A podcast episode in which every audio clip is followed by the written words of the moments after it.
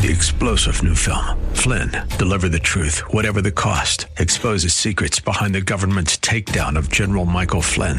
Flynn knew what the intel world had been up to. He ordered the first audit of the use of contractors. This set off alarm bells. He told the truth. He was the most dangerous person for Donald Trump to hire. They had to get rid of Flynn. Flynn, deliver the truth, whatever the cost. Available now. Watch it today. Go to salemnow.com. Salemnow.com. Welcome to the Todd Starnes Show, sponsored by Legacy Precious Metals. There's never been a better time to invest in precious metals. Visit legacypminvestments.com. That's legacypminvestments.com.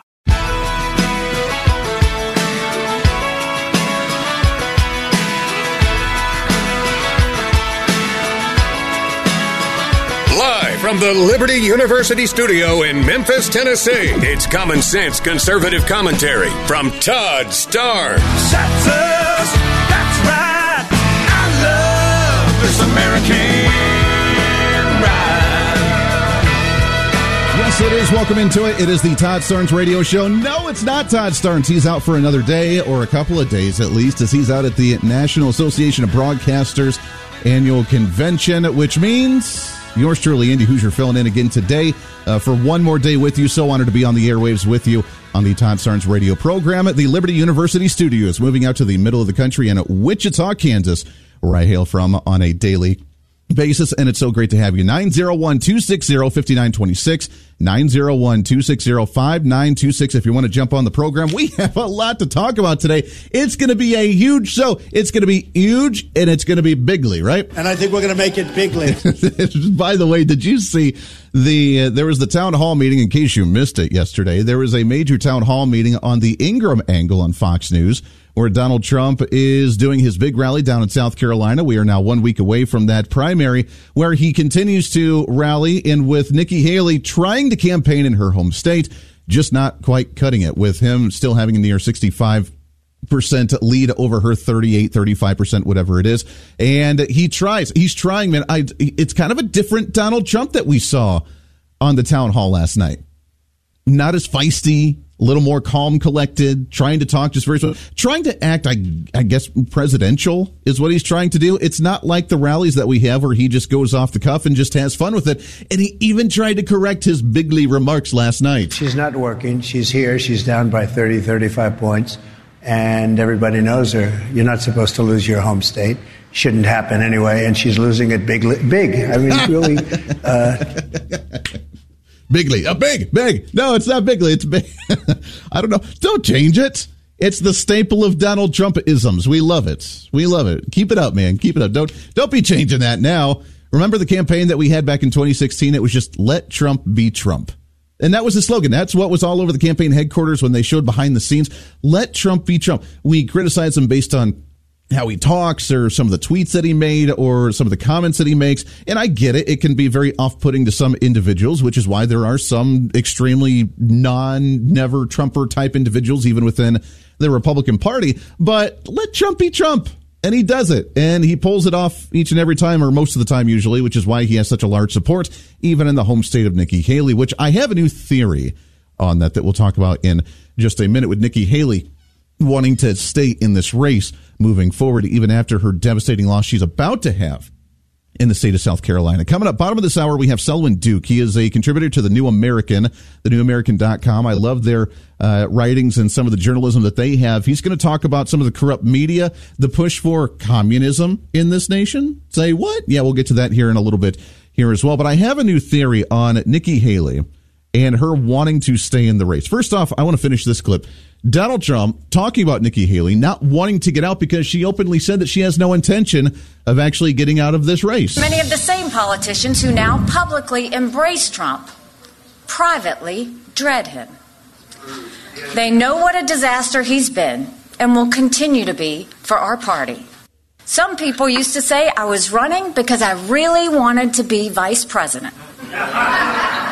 I think I've pretty well settled that question. Yeah, so her on the campaign trail, and it sounds like maybe like a restaurant or something with 10 people there. I don't know. There may be more there, but who knows? She's desperate to stay on the race. And right now she can stay in the race, not necessarily because of polling, but because of the amount of money she has coming in from donors. And we could speculate on what those donors may look like, but majority of them, at least in South Carolina right now, are Democrat donors, or at least ones that have contributed to Democrats in the past, majoritively. So she's kind of reaching out to this other aisle just to keep her foot in the door. And I have a theory on why. We speculated briefly on the program yesterday about why she's staying in the race. And the question is why when we're trying to unite the Republican Party. But she sees an opportunity not to win by popularity or polls within the Republican ranks and try and beat Donald Trump in the popularity contest. No, no. Her new realm of trying to win realizes and recognizes the fact that she can't win in that mindset. So she's waiting for Donald Trump to be financially ruined or to go to jail and just to be the default candidate because, well, I'm the next in line. I'm still the only one that's actually on the ticket or actually running right now. So I'm just going to wait until everything crumbles around Donald Trump and then I'll just be there, the Gandalf riding on his great white horse coming to save Rohan uh, for the big battle against the orcs. And we're going to just be here to save the day coincidentally because we never left the political race. Is that the new strategy that she has? Donald Trump mm, uh, made that remark during the conversation with Laura Ingraham yesterday evening. She's not working. She's here. She's down by 30, 35 points. And everybody knows her. You're not supposed to lose your home state. Shouldn't happen anyway. And she's losing it big. Big. I mean, really. Uh, I said big Lee and big Lee. she's losing it bigly. But we're gonna we're gonna really do a job. I think that, uh, as you know, when we went to Iowa. We got the biggest margin in the history of the caucus, the biggest. That's a long time. Why do you think we, she's staying in the race? Um, I don't think she knows how to get out, actually. Uh, I really don't. She did terribly in New Hampshire. She got mo- the only vote she but got she has was a lot of money behind her. What do they think they're? Going well, they're out? trying to hurt me because of the general election. So the Democrats are giving her money, and she's playing into the game. And I think she just can't get. She just can't get herself to get out.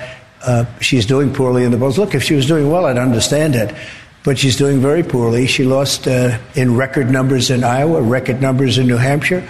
Uh, yeah. So. And then, of course, Nevada, where she wasn't even on the ballot, and or he wasn't even on the ballot, and ended up dominating that race as well. He he thinks that she doesn't know how to get out of the race, but she's waiting for all the financial ruins and all of the shenanigans to crumble around him with the court issues that's going to lead Donald Trump to be forced to offer the ticket or not able to run as the Republican candidate. The problem is, this is someone we're talking about could win the Republican nomination. And he's going to be in court March and April. May and June. He, by his own words, said he's going to be spending more time in court than he is on the campaign trail. That's a problem. Republicans will not win if Donald Trump is the nominee. That audio from Fox News, by the way. So now we're in the conundrum. Do we have a candidate that's tied up in court fighting for what he wants to do and realize that maybe he can't be on the campaign trail talking to the people as normal? Or do you go with the candidate that can be out there talking to people but may not be who they necessarily prefer?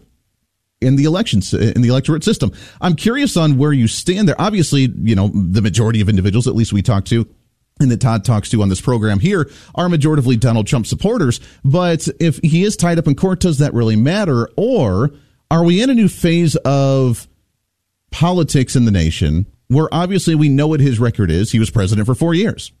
We knew exactly what he did. We knew exactly what he wants to do. He talks about his agenda 45 and he talks about his agenda 40 whatever and he wants to you know abolish the Department of Education. He wants to go after the deep state. He wants to go after the IRS. He wants to go after the CIA and the FBI. He wants to go after the corrupt Democrats that tried to keep him off the ballot. He wants to do all of these things which are great and we already know what he's going to do.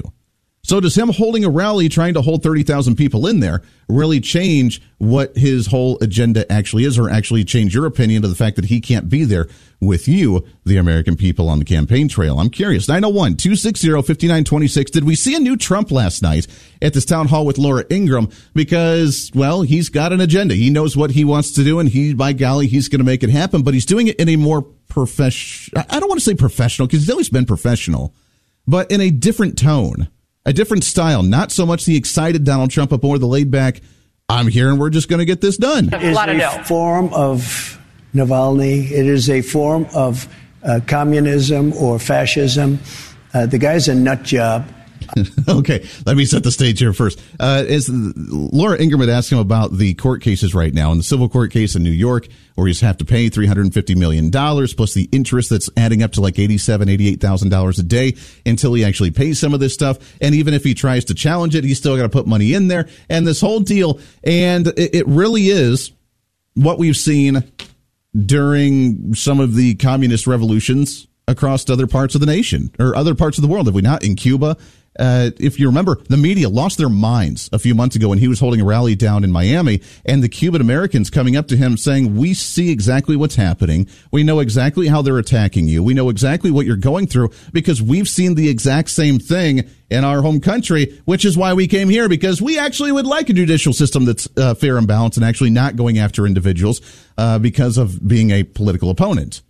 And if you remember, I, I may have the audio clip. I'll have to find it. Chuck Todd was livid. He was losing his mind trying to say that, oh, that Cuban Americans were desperate to try and find some type of relatable connection to Donald Trump, that they're trying to connect two dots that aren't really there. This is insane how they're trying to use him as the platform for, some type of martyrism that's going on in the nation and trying to claim some type of corrupt legal system. Like they had no clue how to handle this, which I would think being the white guy, and as much as they love to play the identity politics, that that would be a very racist statement by accusing Cuban Americans of things that they actually experience in their home country and they see of what's going on in our country and that he knows better about their lifestyle and their history in their own country than what they did. But I digress. Doesn't really matter. But uh, he's comment. Donald Trump's commenting on the court case happening now in, in New York and how much they're losing their minds over the fact that, you know, Donald Trump's still winning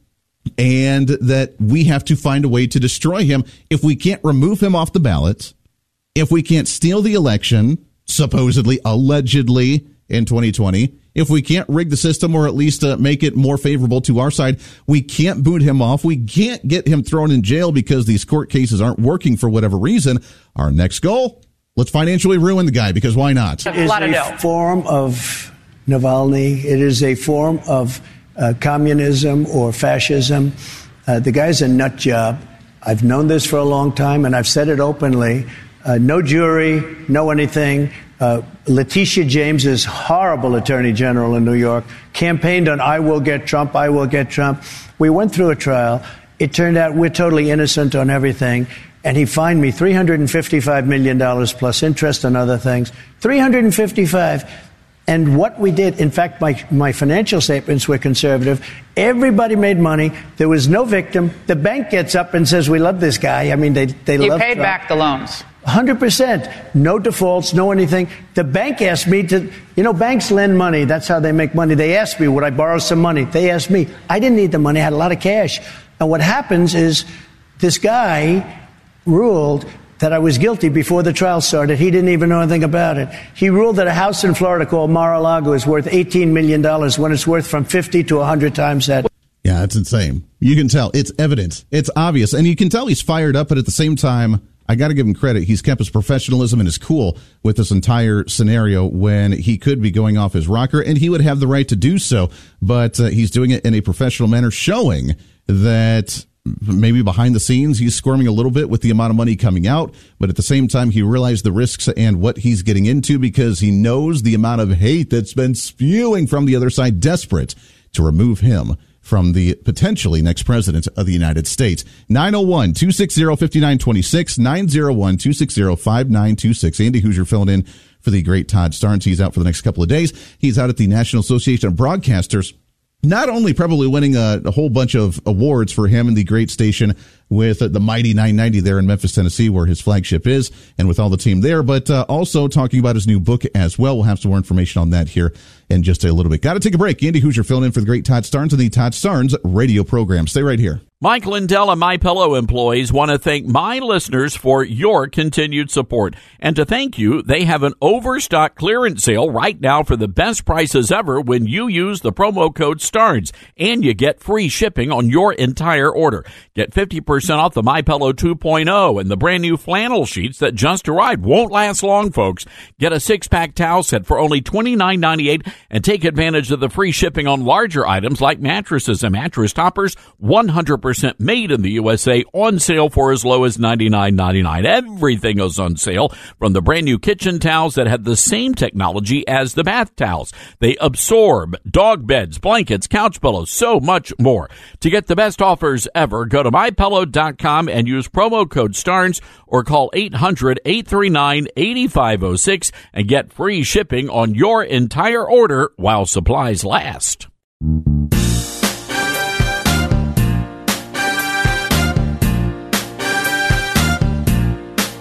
Welcome back in, Todd Starnes radio program. Andy Hooser filling in. By the way, if you want to find more information about Todd, you can find his website, toddstarnes.com. He's got all his podcasts there. He's got all his writings there. He's got his books there and uh, great content. Not going to want to miss any of that one. For me, you can find my website at HooserReason.com. No I in Hooser, H O O S E R Reason, HooserReason.com, and my social media handle as well at Hooser Reason.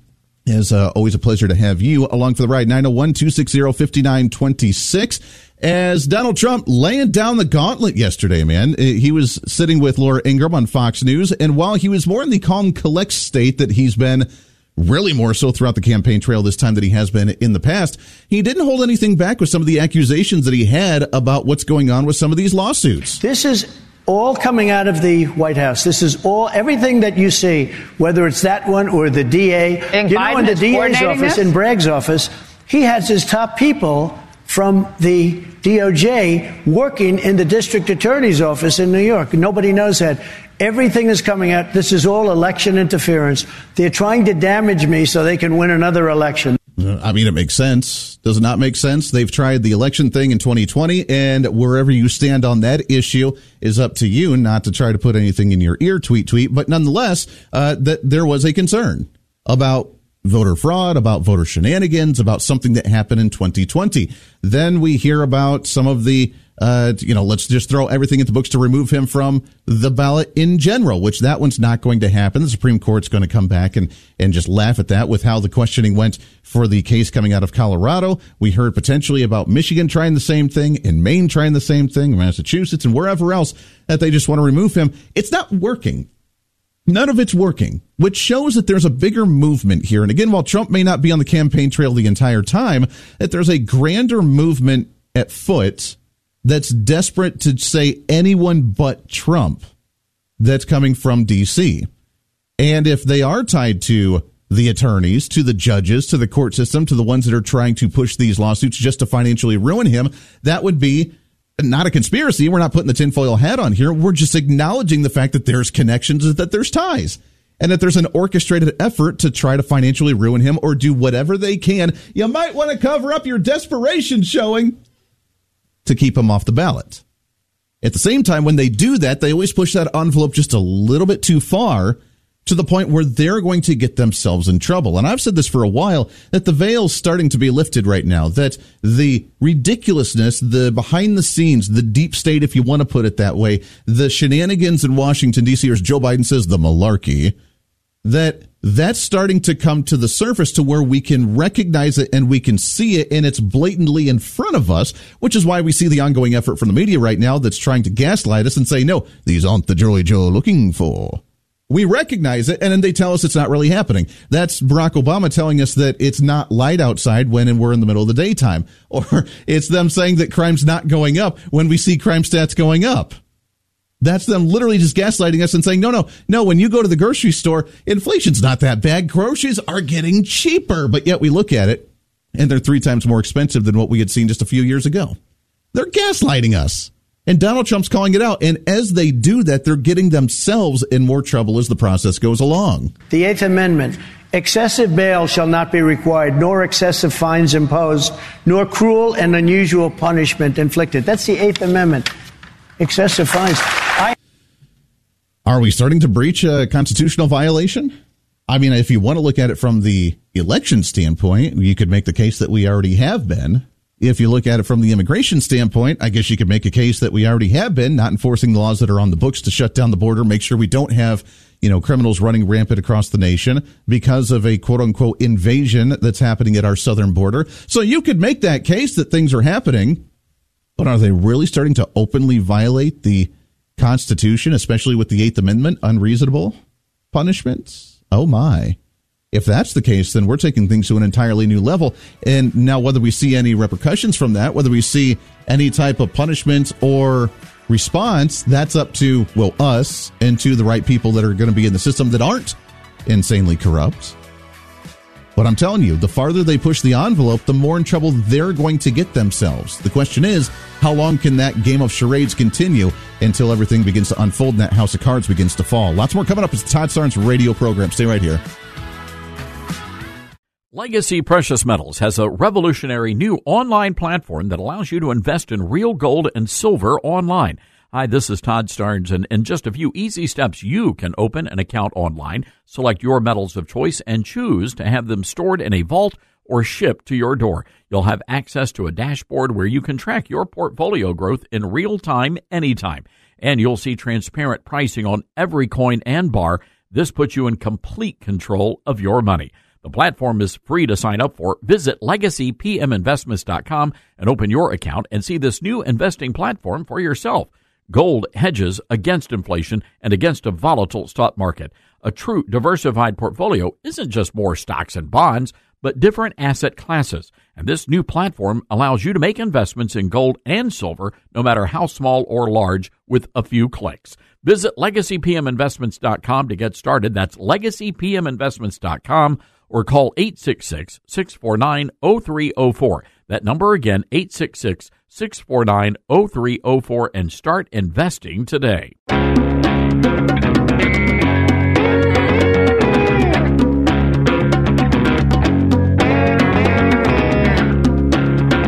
You ever just say to yourself, you know, I'm done. This, this is what they. Why? A lot of people would have said, I'm going to come out. Why are you staying in this? I can't because I want to make America great again. It's not great right now, and we can do that. It's a bold statement. When you got everybody coming against you and you have hundreds of millions of dollars coming after you, trying to take away every bit of your dynasty, every bit of your legacy, everything that you've worked your entire life for. And look, you're in what, your late 70s, early 80s, and you're getting to that point. Like you've, you've built your life. You've done everything. And then everybody wants to take it away from you. And you're just like, meh, it's more important. It's more important for me to do this because this is what we have to do. I, look, anybody like Trump, dislike Trump, be irrelevant to Trump, doesn't really matter. The fact that that's the kind of stance you got to give the guy credit. Andy, it's only for his ego. Well, ego goes so far. I mean, if it is his ego, then that's a pretty thick ego because if you're willing to lose your entire legacy and your entire livelihood as a person who was a, a business mongol and someone who built their entire livelihood on this and then someone tries to strip it away, there's a line as an ego maniac to where you would be like, yeah, sorry, I built all this. I want to try and keep my money and I'm just going to walk away and disappear. And he's not doing that. So kudos to him. Winning. Making it happen. Welcome back in. 901 260 5926 on the Todd Starnes radio program. Moving the Liberty University studios out to Wichita, Kansas. My name's Andy Hooser, and it's so wonderful to fill in today. I want to shift gears just slightly as we talk about the campaign trail, the media, and the portrayal of this, and the platform we have from the other side of the aisle as we go to the Patriot Mobile Newsmaker hotlines for the first time on the program today. Happy to have on the program, and I love chatting with this guy any chance that I get. Uh, when we talk about journalism and what true, real journalism actually looks like, I always go to this guy. He's a contributor to The New American, which you can find online at thenewamerican.com. Happy to have on the program Mr. Selwyn Duke. Selwyn, how are you, my friend? Andy, I'm doing just fine. How are you? Uh, it's great. It's always good to talk to you. Yeah, it's so great to talk to you, and especially here on the Todd Starnes program. Let's talk about the media and how they're covering some of these issues. We had Trump hold his town hall with Laura Ingraham last night, which really even the the Fox News media, the Fox News company itself, really hasn't been uh, very open to Donald Trump lately. So it was interesting that Laura Ingraham was able to do this, especially after some of the changes that they've seen. But then we have the other media that focuses nonstop on how he broke all these laws. They're giddy about this whole 450 some odd million dollars he's paying in these civil lawsuits. What's your take on all this right now? And is this the sabotage going into election season? Yeah, well, of course it is, Andy. And look, we understand that this is a witch hunt. I understand that they applied a law to Trump that has never been applied in that way before. I mean, Alan Dershowitz, who's a lifelong Democrat, said that this is very, very dangerous for the Republic because it's going to send the message to all businessmen hey, you can't get into politics because if you do and you threaten the powers that be, they can destroy your financial empire. They can destroy your business. And that's very dangerous. And that's why this goes way beyond Trump. And he's not the only one, Dershowitz, sounding this alarm. Many people have. I mean, I know Kevin O'Leary, you know, Mr. Wonderful from Shark Tank. He was saying that he's not a Trump supporter, but he was saying that people are not going to be investing in New York because they're going to be scared now. And let me tell you what's happened with New York. Kevin O'Leary said it's a loser state. Now, I'm going to say it's officially branded itself as being akin to a banana republic state. It has hmm. become our first banana republic state. That's actually what's happening here. And I'll mention one more thing. You can shut me up if I'm going on too long. But you'll also see in the media what they're doing. I just wrote about this, Andy. They're trying to portray Trump as going senile, as cognitively impaired for the last three weeks or so. It's amazing. And what's obviously going on is they know that this is Biden's Achilles heel because Biden is really deteriorating fast.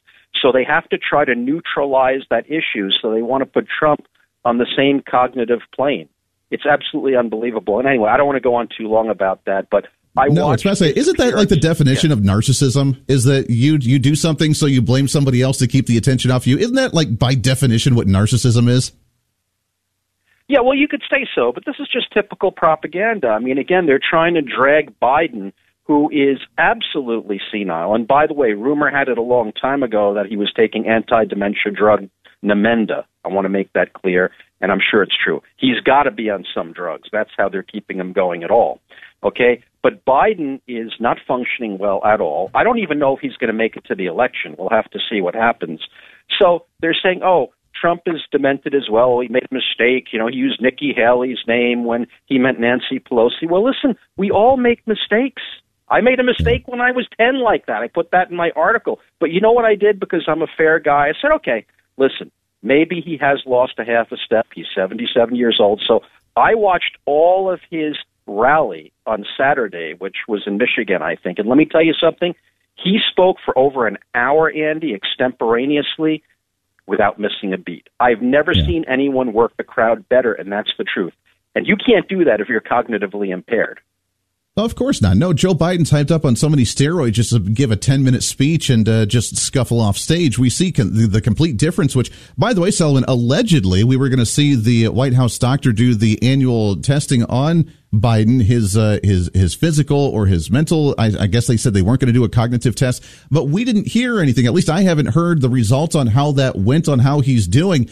I seem to remember way back when, like during the Trump administration, when we had a three hour press conference with the White House doctor, with the media grilling them on whether Donald Trump was cognitively available then.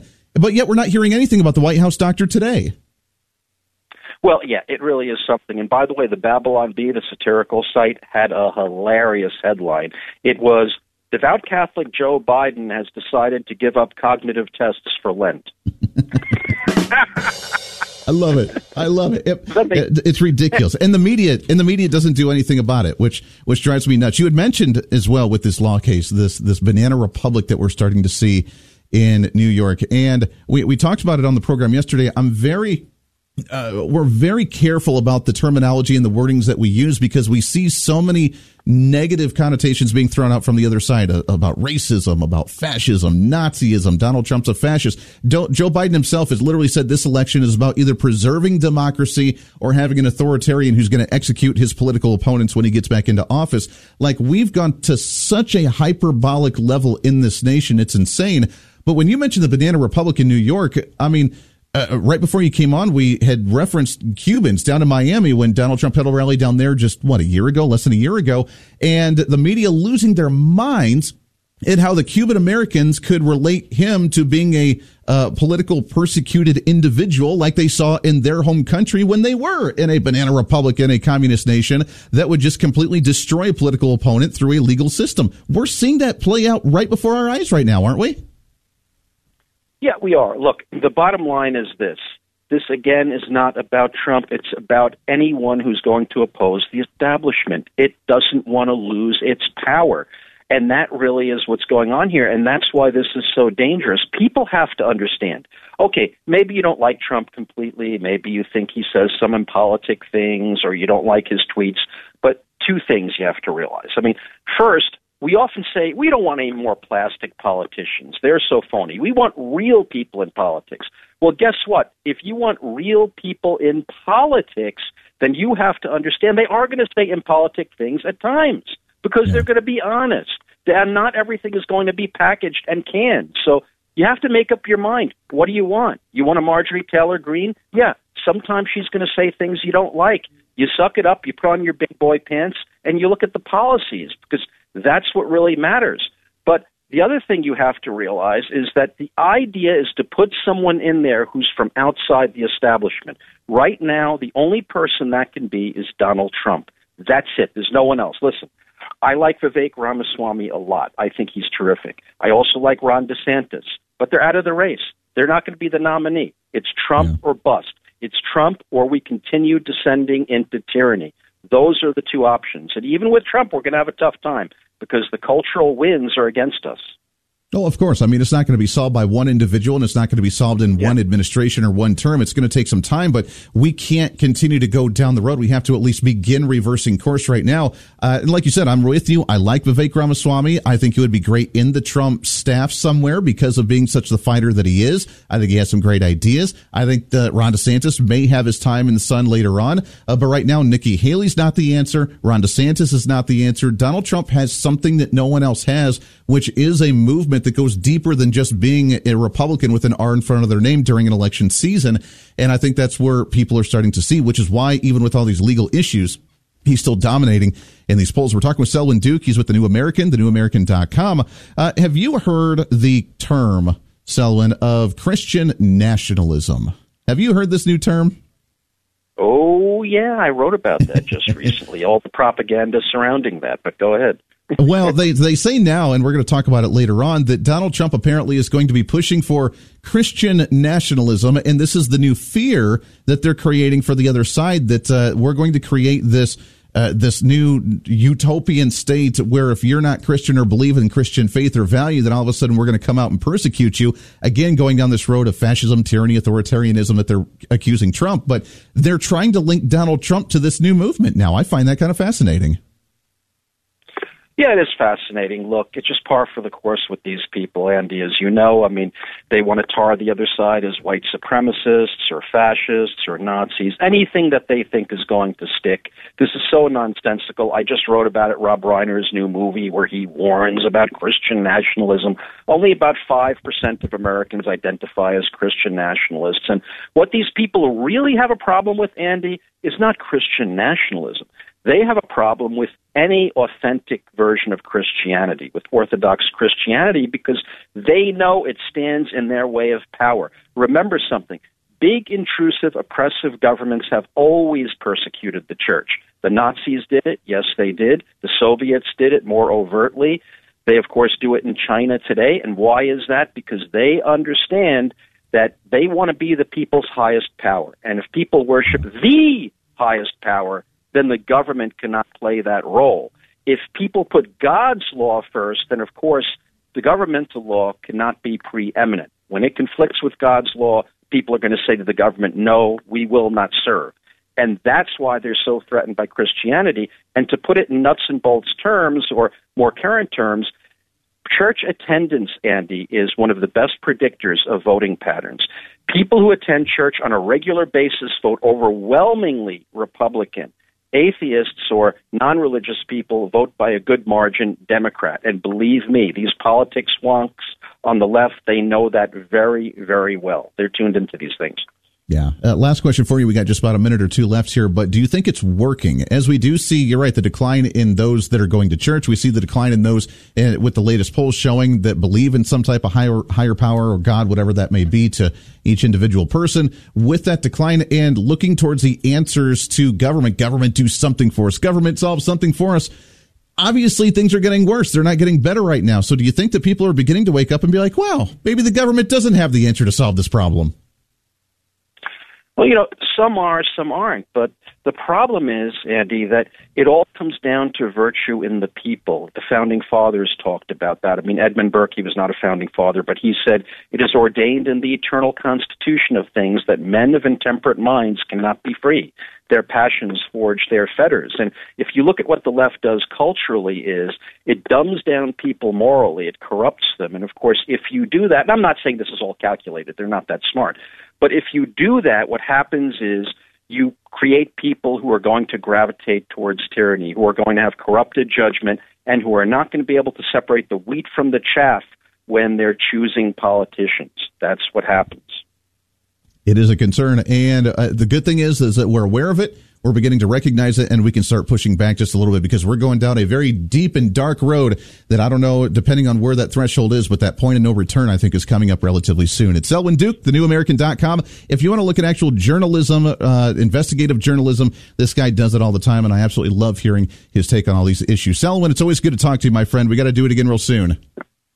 Sounds good, Andy. Thank you very much, and God bless. Hey, always, Have a great day. Oh, you as well. Always a pleasure. That's again Selwyn Duke on the Patriot Mobile Newsmaker hotlines. Let's take a break here. We'll get uh, your thoughts on this and more when we come back to wrap up hour number one. It is the Todd Starnes Radio Show right back here. Don't go anywhere. Hi, everyone. If you've been injured in an accident that was not your fault, listen up. We have legal professionals standing by to answer your questions for free. Call now and find out if you have a case and how much it's potentially worth. Call 800 702 5400. I'm here with spokesman John Wolf. So, John, tell everyone listening who should call right now. Well, Maria, first off, thank you for having me here. It's always nice to answer the listeners' questions.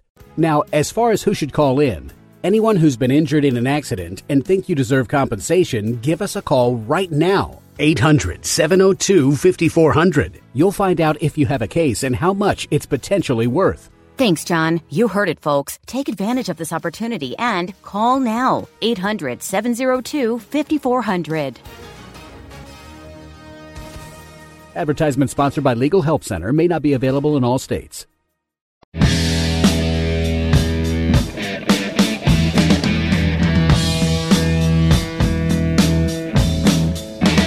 Back into it. It is the Todd Starnes radio program. Andy Hooser filling in for the great Todd Starnes today. Hey, want to tell you about our friends over at Patriot Mobile. For 10 years, Patriot Mobile has been America's only Christian conservative wireless provider. And when I say the only one, trust me, yeah, they're they're really the only one. Like really, truly.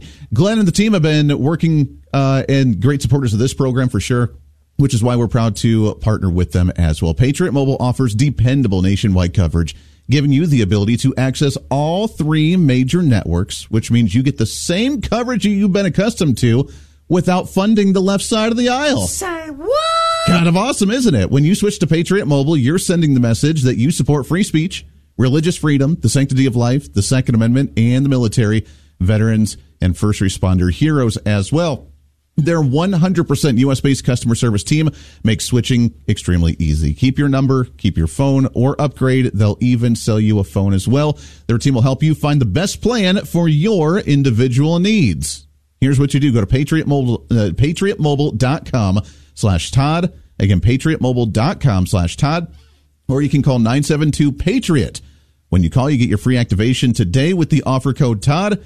Join and make the switch today. PatriotMobile.com slash Todd or call seven, uh, I'm sorry, 972 Patriot, 972 Patriot, PatriotMobile.com slash Todd. Go check them out today. Thanks again to Selwyn Duke on the program. Fascinating conversation with him, especially with this push to uh, really set the entire narrative. And uh, Republicans, we've mentioned this before, Republicans have a very hard time sometimes with their messaging, trying to reach out to new voters, trying to reach out to new communities. And this is the way that we start to be aware of this because the Democrats and the media control the dialogue. They keep us on our toes. We're always playing defense. We're never playing offense.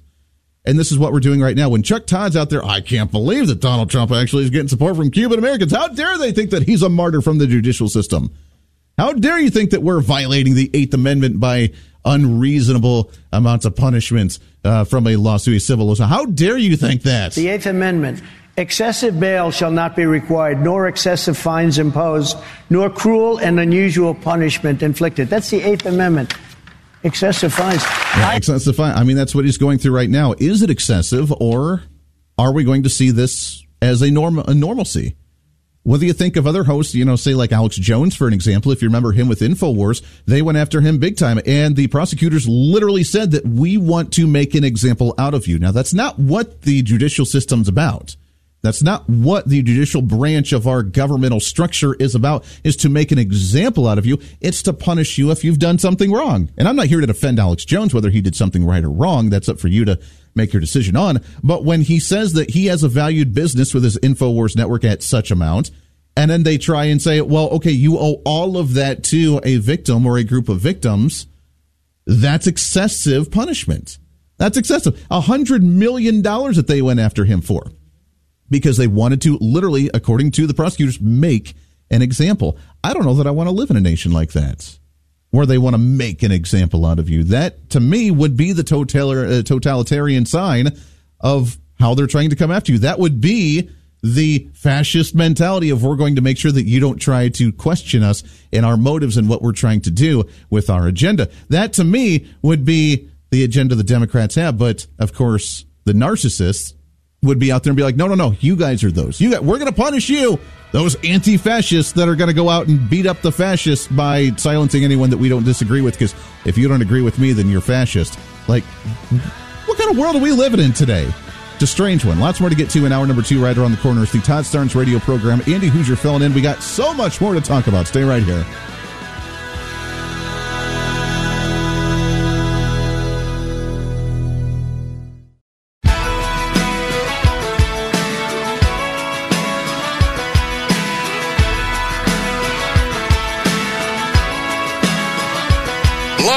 From the Liberty University studio in Memphis, Tennessee, it's America's conservative blowtorch. That's us. That's right.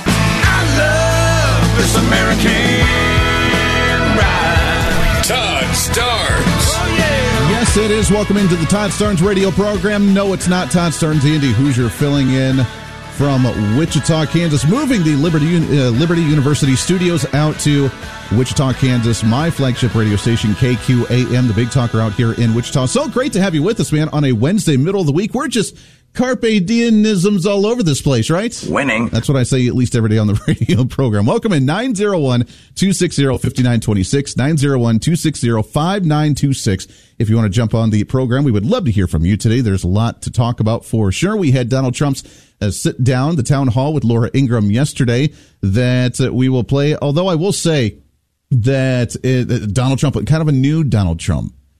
Is he tired? Is he determined? Is he focused? Is he laser focused to try and solve the issues of the day? There is uh, a lot of speculation with him, kind of a little more calm and collect yesterday during that sit down with Laura Ingraham. We'll do some more of that here in just a little bit. Bottom of this hour, a good friend of mine coming on the program, Drew Thomas Allen. He is host of the Drew Thomas Allen Show podcast, also author of his latest book, America's Last Stand. We'll talk about what happened with the town hall yesterday, the latest from the campaign trail. Also, I believe he's on his way to CPAC which means we'll talk about the upcoming CPAC convention. Uh, uh, we'll tell some stories about CPAC. That was a lot of fun back in the college days and can't wait to get back out there at some point again as well. But open line to you at 901 260 5926. I started off today. I got to admit, I was in a bit of a panic. I was rushing down to the studios where I work in Wichita. I got about a 30, 40 minute drive every day as I, you know, it's perfect. I love it. I get to kind of calm and collect, kind of start my day, kind of focus what I'm going to work on for the day. And as I'm driving down, I realized I was actually behind schedule a little bit. I dropped my daughter off at school in the morning as I head on down, and that's my time to start thinking about what to do. But I realized, I don't know, maybe I was zoning out, maybe whatever I was doing, I was driving just a little bit slower to work today. And I noticed that and realized I was kind of behind schedule by a few minutes. So I kind of picked up the pace a little bit, if you know what I mean. Law enforcement, don't get me, I promise. I was going just a little bit, uh, let's just say we were uh, using the speed limits as more of a guideline. Not to say that we were doing anything illegal, but nonetheless, we were driving. And I was driving down and realized that if I got pulled over, I had it all planned out. And I didn't, but if I got pulled over, I wasn't going excessive, but if I got pulled over, I was going to use the argument that you can't pull me over and give me a ticket because if you did, then you would be discriminating against those who may be late to work and I am now a victim of society, and therefore you can't give me a ticket or come after me. I am a victim I have decided that my schedule is now the priority of everybody else's life and that you just need to bypass what those speed limit laws are for me to just do what I need to do in my life because that is just who I am and that is just the way that I live my life. Now, are we allowed to do that in, in society? No. I thought I thought that's the way things worked. I thought that if there was a guideline or a rule and you chose not to follow the rule openly and it ends up hurting somebody else, let's say I would have gotten into an accident this morning, then it's still, I could still say it was not my fault. You cannot blame me for this. I am a victim in this situation because you created the speed limit laws that made everybody else go slow while I'm trying to go fast because that's just who I am and that's what I do. Does that make a whole lot of sense to anybody? Again, probably, probably, probably not. I didn't know that you could just change things like poof, and then just that way you could do whatever you want to, which is apparently what we're trying to do in society today. There is a civil rights attorney that was on, uh, the audio clip was played on Fox News by the name of Ben Crump. I don't know if you've heard the name before. I haven't. But apparently, some civil rights attorney who loves to use the race card as the victimhood status. And there's a new video out there where they're kind of, uh, let me set the stage here. It's radio, so let's do the theater of the mind for a moment. Imagine, if you will, a pool hall where there's a pool table and there's individuals sitting around the pool table just having a nonchalant conversation. Now, all of them are dressed to the peak in suit and tie, but which I didn't know that's how you played pool, but they're all sitting around just nonchalantly having a conversation about how to solve the world's problems. And this civil rights attorney stand up and says, well, you know, if you want to solve the issues of today and especially solve the crime issue today, all you have to do is change the definition of what crimes really are. It's like they come up with things to profile us for. And so whatever laws were made, I, I believe this with all the thing in my heart. We can get rid of all the crime in America overnight, just like that. And people ask how, Attorney Crump, change the definition of crime. Mm. Of course, if, if you get to define what conduct is going to be made criminal, you can predict who the criminal is going to be. Doesn't sound like we're criminal though. Yeah. Our existence no, is the culture. criminal. But they That's- made the laws. They make the law to criminalize our culture, To fit up. black culture. Wow. Say that again. Could you could you repeat that again, please? They are criminalizing, or apparently we, as the Americans, I guess, or as the white privileged individuals, the one who started this nation, if you buy into the whole 1619 project garbage of how this nation was just started based on a bunch of rich, white, evil guys that loved slavery and just built the nation on the back of slaves. This is what they're teaching in public education, K through 12, by the way, now, that if you buy this mindset that we have created laws in the nation that criminalize the culture of black culture in America. uh, right? I know that breaks your brain a little bit to think about, but let's just go down this road for a second here, shall we? We've created laws that criminalize black culture. So all the laws that are on the books in the nation are not laws to just keep the peace and just keep order in society, but it's actually intended to criminalize black culture. Now, I don't quite know what black culture is. Maybe that's the next question because black culture, I think, would be the, the point of conversation here is if we're criminalizing black culture, what is exactly black culture? Kamala Harris was on a panel discussion recently and tried to explain what culture was in general, and we can see exactly how effective she was at relaying that message. culture is it, is a reflection of our moment and our time right and and and present culture is the way we express how we're feeling about the moment. And and we should always find times to express how we feel about the moment that is a reflection of joy because you know it comes in the morning. We have to find ways to also express the way we feel about the moment in terms of just having language and, and, and a connection to how people are experiencing life. And I think about it in that way too. I'm I'm more confused now.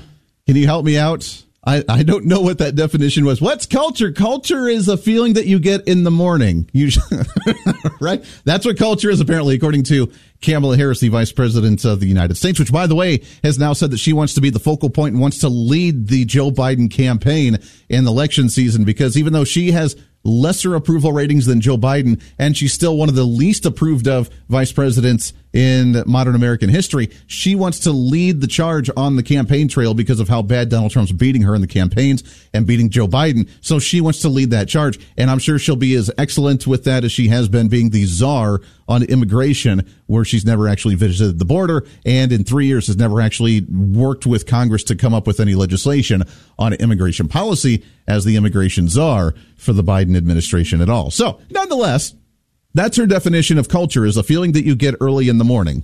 That's what you get from her. So we're still up in the air, I guess, on what black culture actually means, because according to this civil rights attorney, Ben Crump, sitting around a pool table with other individuals, by the way, Al Sharpton, and sitting in there and being included in this conversation as well, saying again that the laws that were made in the United States are laws that were created specifically against black culture. Now, I'm not one to assume here, but when we look at what crime actually is and what crimes are actually being committed, according to Fox News, they give some of the rundown, where according to FBI statistics, black individuals commit 46.8% of violent crimes. 36% of drug crimes in the U.S. in 2022, despite only making up near 14.5% of the entire population. I, I could be wrong here. And this is the evil racism coming out from the conservative hate right wing talk show host, right? But I'm, I'm assuming that violent crimes such as robbing and looting or assaulting people is not part of normal black culture. I could be wrong there, but I'm assuming I'm assuming that that's not just part of culture. If it's part of your culture as a norm and just a way of life, I'm just going to go take something. Uh, just, oh, I, I don't have something. The store has it. I feel like I need to take it because I can't financially afford it. So therefore, I am uh, I, I'm entitled to going and taking that whenever I want to. I don't think that's part of culture. I could be wrong though. So help me out. 901 260 5926. I don't think that's part of actual culture. Drug crimes now, uh, uh, drug crimes, I guess you could have a deeper conversation about it, whether drugs are legal or not legal. And I will admit that while we see many states legalizing things like marijuana now, that I think some of the drug enforcement in those states should be tweaked. And those that have been sitting in jail for a long time because of having possession of those said drugs like marijuana that's now legal should probably be relooked at. I'm totally open to that conversation. I'm not saying to legalize or not legalize. I'm just saying that if it is legal in your state and you have someone that's been sitting in jail for 10 years because of marijuana, then maybe you should reevaluate that law or look at those people that are in jail. That's another conversation, though. But again, is that just hitting the black community? Or is there other races that are in there too? Because again, these individuals that look at this as the militant victimization of society, they only look at skin color and identity politics, which to me is the lowest denomination of an IQ level you could possibly have. If you're only so shallow that you only look at a skin color, or a gender identification or a sexual orientation or whatever it is, then we have a deeper problem in society if we're that shallow.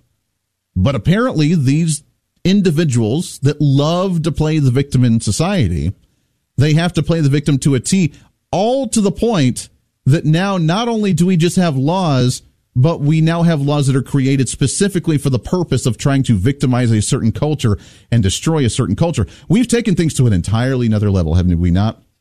the argument has evolved because before the argument used to just be that the laws were there, but law enforcement was racist, and therefore we only target the minority communities, which is why we see the un, uh, the, we see the uh, unbalanced population in jails and prisons based on having more minorities than we do quote unquote white individuals. And they tried to play the race card back then that we're only arresting black people when we know white people are doing the same crime, but only black people are doing this. So therefore they're the only ones getting in trouble which I strongly disagree with as well. I do not believe in systematic racism at all. But they try to make that argument. But we've now evolved and escalated, again, turning that dial up to 11, going from that argument that we're, we have laws on the books and we're only targeting minority communities to now the laws themselves were crafted with the specific intent to actually go after a culture of a people. But I don't believe that the culture of the black community is a culture of just we're going to do violent crime because we feel like doing it and it's totally okay in our culture.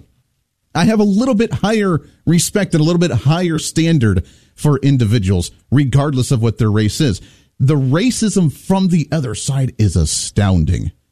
It's the same argument they make in states like, you know, New York City and other large uh, metropolitan areas across the country, where they say, well, minority communities and especially the black community, we don't need state issued IDs in order to register to vote because most of them don't have state issued IDs because they're too poor and too stupid to figure out how to get an actual state ID in order to register to vote with said state ID, driver's license, whatever it may be. I'm not saying that. It's them that said that. It's the Democrats that have said that that the inner cities, the rural, the uh, the uh, minority communities in certain cities are too poor and too stupid. They can't afford that twenty dollars to go and get a state issued ID in order to register to vote. So how dare you assume that they can get that in order to register? They're not capable of doing it. They don't know how. They don't know where, and they don't have the financial means. I'm sorry. That's kind of a general assumption that I believe is a little bit racist.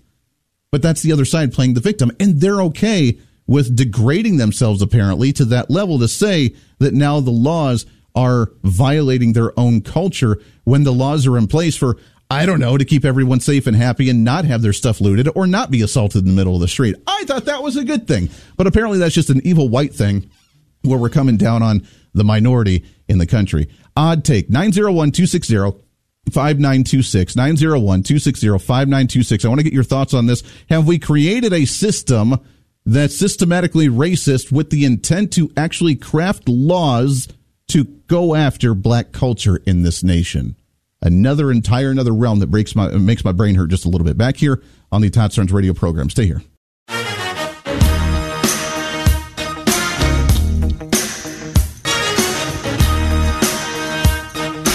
Welcome back into it. It is the Todd Starnes radio program. Andy Hooser filling in for Todd today as he is out at the NAB convention. Also, he's uh, talking about his book, which is coming out. I'm excited because he's going to be doing his book tour, I believe, relatively soon, kicking that off. And where I'm coming from in Wichita, Kansas, excited to get him out here our way to chat as well. But until then, 901 260 5926, 901 260 5926. Are we attacking black culture when we have laws that say that you shouldn't? Rob places or loot stores or commit violent crimes against other individuals. I thought that was to protect everybody, including those individuals in whatever community it may be, whether you look at it as a mosaic or you look at it as uh, the melting pot in this nation, that I thought protecting everybody was a good thing. But apparently, according to some civil rights attorneys, nonetheless, saying that just by creating laws themselves, that we are now attacking black culture. And all we got to do if you want to lower crime rates it's just changed the definition of what crime actually is. It's like they come up with things to profile us for. And so whatever laws were made, I, I believe this with everything in my heart. We can get rid of all the crime in America overnight, just like that. And people ask how, Attorney Crump? Change the definition of crime. change the defi- change the definition of crime. That's all you got to do. So I'm not looting a store I am selectively picking out what I want and using the bargain sale of buy one, get one free without having to purchase the first one. Oh, oh see what I did there? That's a good one. We're going to have to use that from now on. I think that no longer am I speeding down the road. I am excessively getting to work in a timely manner. See, I'm, and if you pull me over, I am no, I am a victim. How dare you victimize me for doing what I need to do? You are attacking my culture or something. I didn't realize that that this stuff was part of a culture. I had a little bit higher respect for everybody, thinking that everybody had the same mindset that we should treat people with respect, that we should take care of individuals, that we should love one another. You know, kind of the Christian thing to do, right? But I guess we need to know really what that definition of culture is, which again, we don't know because Kamala Harris hasn't told us what that is. Culture is it is a reflection of our moment in our time right? And and and present culture is the way we express how we're feeling about the moment. And and we should always find times to express how we feel about the moment that is a reflection of joy because you know it comes in the morning. It comes in the morning. There it is. Culture is a feeling that you get and it comes in the morning and that's what culture is nowadays. I'm so glad that we're able to look to her towards the answers. Thank you Kamala Harris, why aren't you our president? Why don't you commence with that Operation Joe Biden trip down the stairs while trying to tie his shoe operation so you can take hold? Which, oh, by the way, the latest uh, betting odds show that Kamala Harris, even while trying to take the reins of the Joe Biden campaign for president, still is not the most popular individual. And in fact, she's ranked number four or three on the list for what they would prefer right now, with the majority of them still saying they want Joe Biden to be that candidate.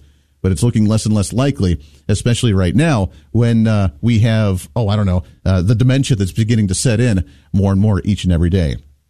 It's a crazy time. Drew Thomas Allen coming up right around the corner. We got lots more to get to here on the Todd Starnes radio program. We'll talk about the latest and greatest coming from CPAC and some of these issues and more. It's the Todd Starnes radio show. Stay here.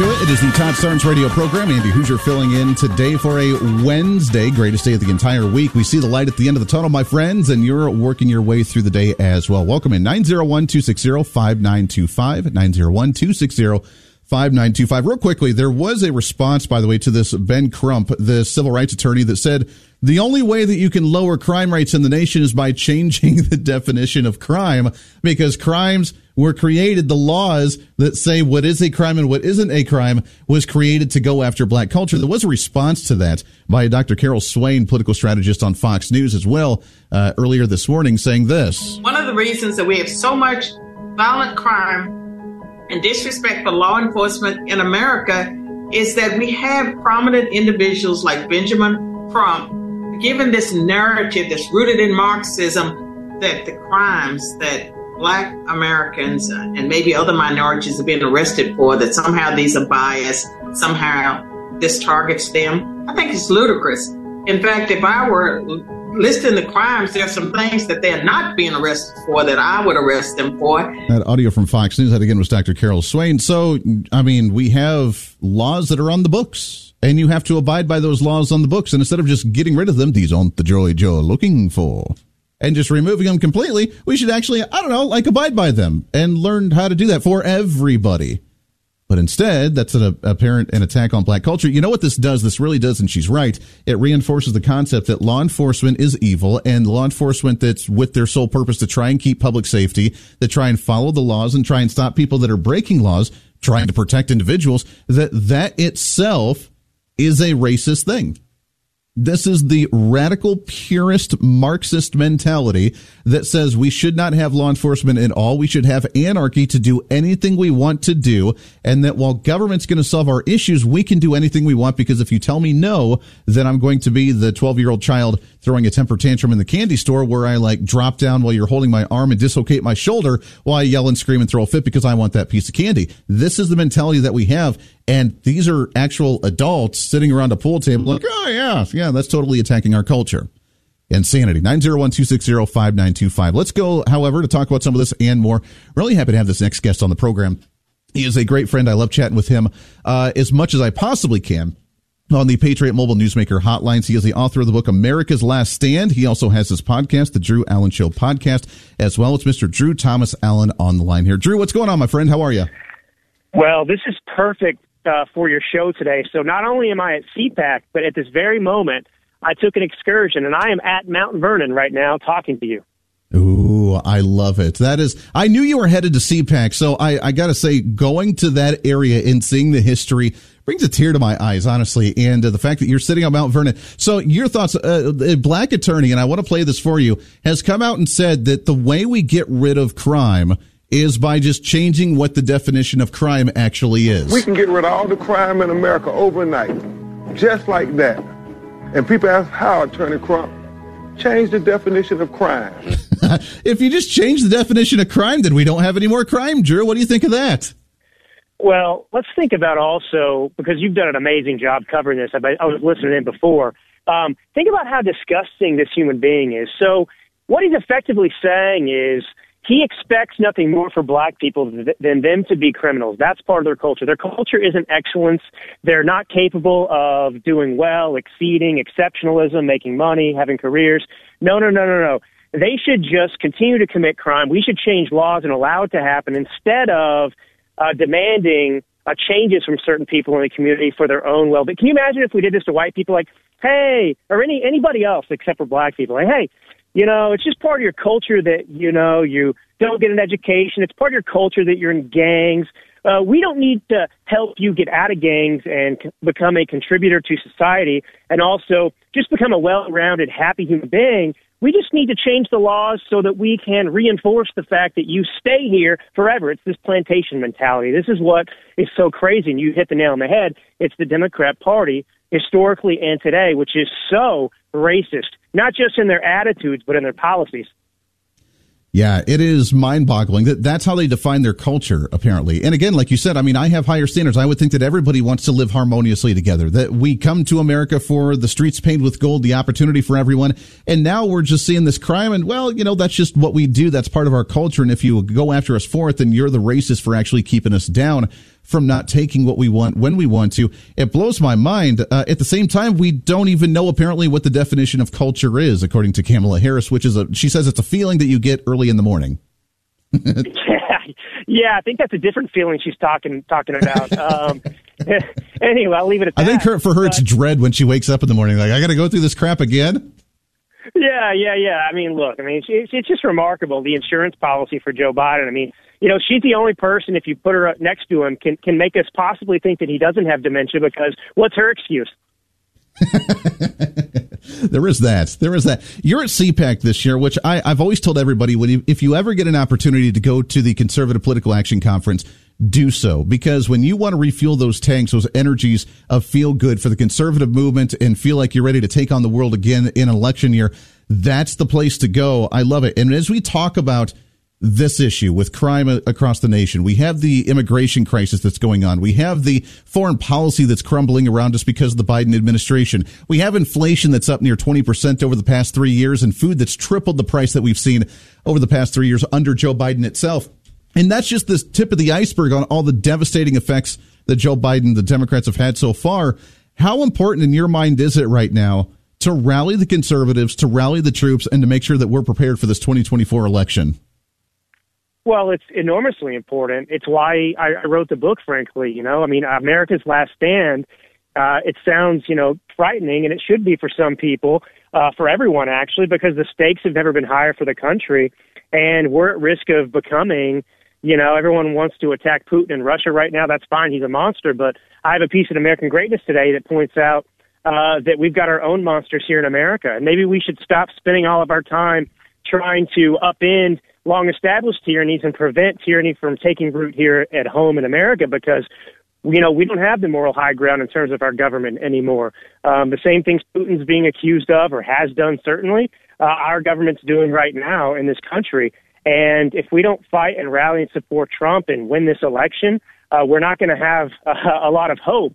So it's imperative that people get ready and combat this propaganda make sure they understand the facts because we have to go out in our communities and be advocates for Americanism. We have to do that job. And I mean, that's why I wrote the book is to put kind of a political Bible in people's hands to show them the way if they need uh, to convince themselves and others not only what's at stake, uh, but to give them the arguments and the facts, you know, to, to combat this because, you know, they're waging a war against reality right now. That's what we're up against.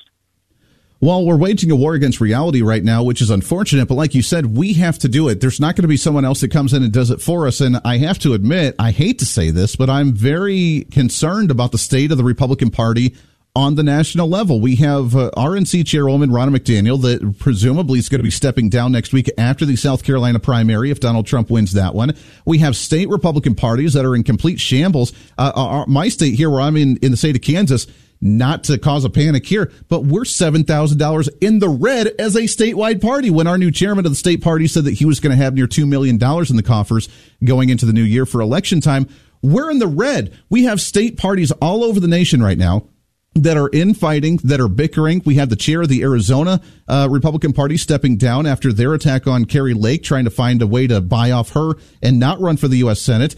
It comes down to the fact that while that may be bad, I'm still optimistic because they're not the end all be all. And it comes down to just you and I being the catalyst to change, doing the door knocking, making the phone calls, and showing up on election day on our own. We don't have to rely on the RNC, do we? No, no, we don't. And we can't rely on them because they're just going to let us down. And if we, if we wait around for someone else to save the country, it's never going to happen. That, that's that's the problem. You know, the Democrat Party is very good at activating their individual members members in the community to contribute and volunteer and do what they can to promote Marxism and destroy the country. And we're very bad at that because uh, we sit here and we just say, okay, well, Mitch McConnell's going to pick our candidates for us. You know, Kevin McCarthy's going to go raise the money, and then we'll just vote. That's not good enough. And we don't need candidates that actually. I mean, we're we're having trouble because the, Democrats electing these radical candidates to get in there and do exactly what they're tasked with doing, which is destroying America. And we're picking candidates and putting them in there uh, intended to go in and, and combat them, and they're not doing that. So we need to pick candidates who are actually going to be fighters, and that's going to require the American people to uh, spend a little less time watching Netflix and a little bit more time uh, engaging their civic responsibilities. Yeah, we got to do it. We're talking with Drew Thomas Allen. He is author of the book America's Last Stand. Will you vote to save or destroy America in 2024? Which you can find on Amazon. Also, his website. Plus, you can find his podcast, the Drew Thomas Show, Al, uh, Drew Thomas Allen Show uh, podcast as well. Let's talk about CPAC for a minute because that's a great way for us to get those feel goods going, to talk and hear about some of the candidates, to hear about some of the uh, great leaders in this conservative movement. Uh, I mean, I don't know how many years you've gone. I love CPAC. I haven't gone since college time, but uh, that's definitely a way for you to kind of, kind of refuel those energies to refuel that tank and to kind of get on the same page, which I think now CPAC is almost stronger or as strong as the Republican Party itself with the conservative I guess, uh, group inside the actual Republican Party. Well, it's united around Trump. And you can tell that CPAC is actually formidable and effective this year because if you watch the left wing media and what they're saying about it, they're attacking CPAC and saying, "Oh, it's abandoned its roots. You know, it's it's gone far right nationalist." It's a, yeah, that's a good thing. We're actually showing some unity at a time when we need it in the country. And you know, I really wanted to be here to get a pulse. Uh, you know, talk to people, um, you know, obviously be encouraged and also offer encouragement. I've got a number of clients who are speaking. Uh, you know, Tulsi Gabbard was just announced with Laura Ingraham by Trump on his short, uh, his VP short, you know, his short uh, list for VP. She's speaking, so you know, I'll, I'll have some time to to to see her. Tulsi as well. So I, I'm just I'm just very excited to talk to people, get a get the consensus, and also meet the frauds and make sure they don't have a career. Yeah. Are they, are you seeing the unity? You mentioned that you, you want to feel that, but are we actually feeling and seeing that unity there around Trump as that rally? Or are you seeing the holdouts right now that say, no, no, no, no, Trump's got all the legal issues. We need to go, uh, go and support Nikki Haley? Well, we'll see. You know, it kicks off tonight at 5 p.m. So I've kind of been mingling. I sat next to Matt Schlapp. He was sitting there at breakfast or whatever this morning. And, you know, I mean, you're starting to see the people coming in.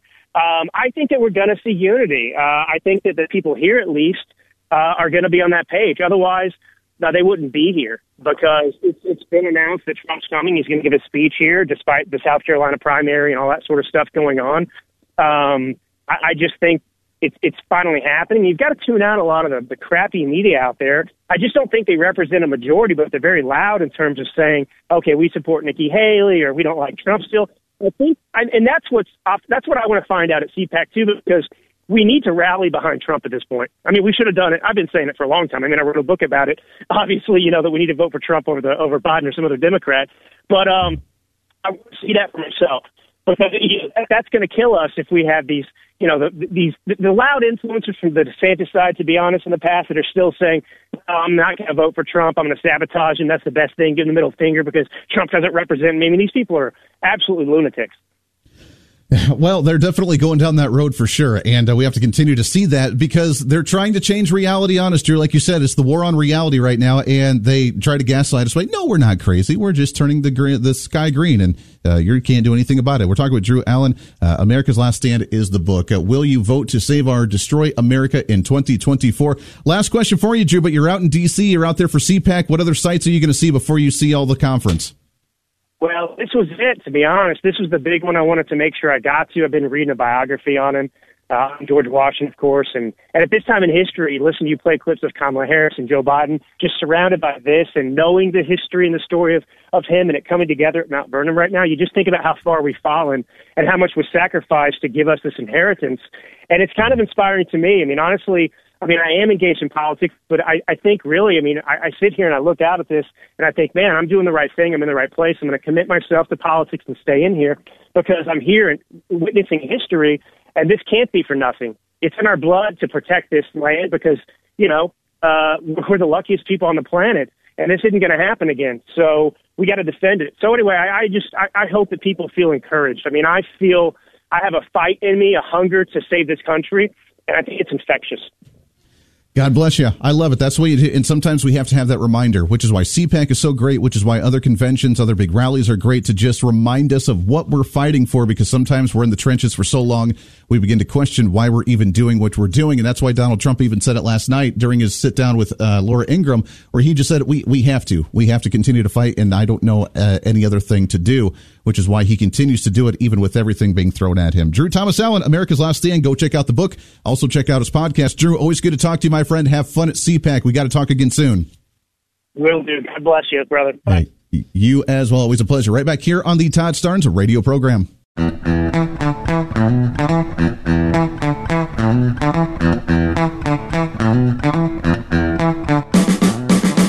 Welcome back in. It is the Todd Starnes radio program. Andy Hooser filling in today. He's out the rest of the week. However, Drew Thomas Allen was our guest in the last segment. Always appreciate him coming on. America's Last Stand is the book. Go check it out on Amazon and his website, other places as well. It is the last stand. I don't know where else we go.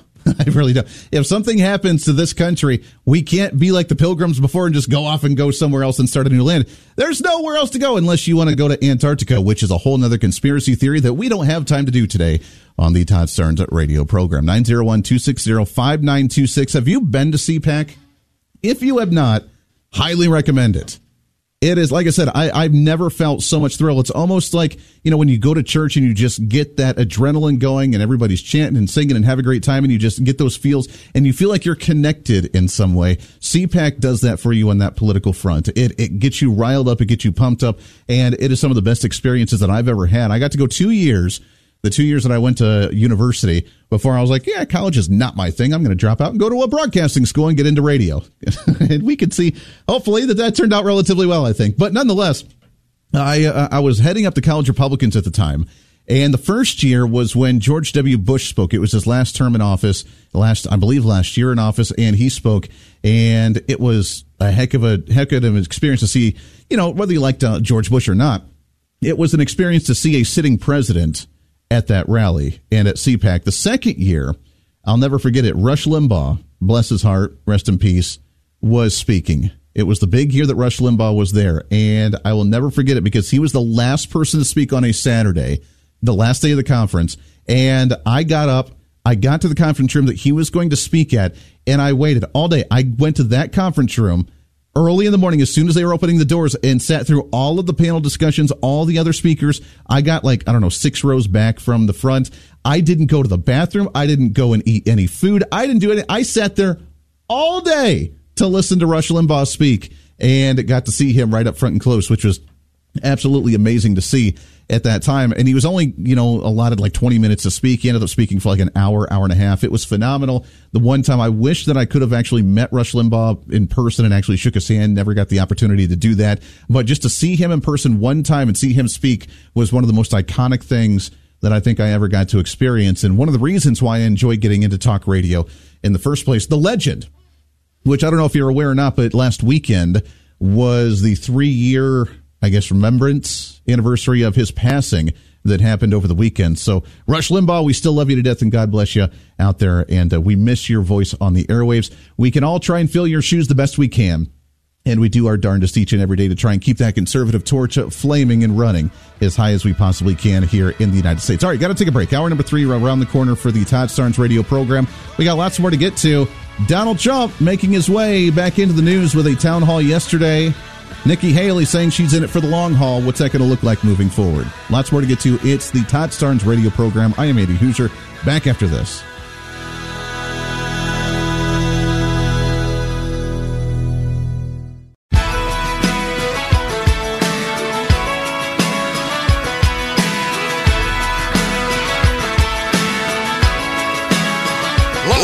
From the Liberty University studio in Memphis, Tennessee, it's America's favorite gun toting, Bible clinging, deplorable American. That's us. That's right. I love this American ride. Todd Starnes. Oh, yeah. Yes, Yes, it is. Welcome in. It is the Todd Starnes radio program. I am Andy Hooser filling in for the great Todd Starnes, moving the Liberty University studios from Memphis, Tennessee to Wichita, Kansas today as I broadcast out of my flagship radio station, the Big Talker KQAM in Wichita. So great to have you with us today on the Todd Starnes Radio Show as he is out for the week at the National Association of Broadcasters annual meeting. Plus, he's got his book he's talking about, talking with all the great broadcasters in the country. You know, living the dream. I'm a little jelly, got to be honest. But you know what? Happy to be on the radio and such an honor to be able to fill in for him any opportunity that I get a chance to do. Welcome in 901 260 5926 if you want to jump on the radio program. 901 260 5926. Excited to have you with us. Bottom of this hour, we have a guy by the name of Bear Woznick. Yes, his name is Bear. And not only that, to take it to another level of awesomeness, he has his book out, which we're going to talk about as well. The 12 rules of manliness, how men can be men in society today, which is a difficult thing to do. And in the culture that we live in, that's an attack. But we, that really decides on what the definition of culture really is, if if you know what I mean. So uh, we'll get to that here in just a little bit. First, let's go ahead and kick off the hour with a phone call. However, as we go to Harold on ninety nine, or I'm sorry, ninety seven seven. Harold, what's going on? Yeah, how you doing? Can you hear me? Okay. I can hear you. What's happening, brother? Okay. Well, you know, we hear a lot about the term uh, Marxist, and I think a lot of people in this country aren't familiar with a Marxist is, and I just want to explain real quick that Karl Marx was a German Satanist, self-confessed Satanist, that believed if some group has something you don't have and you want it, it's okay to take it even by violence because they owe it to you.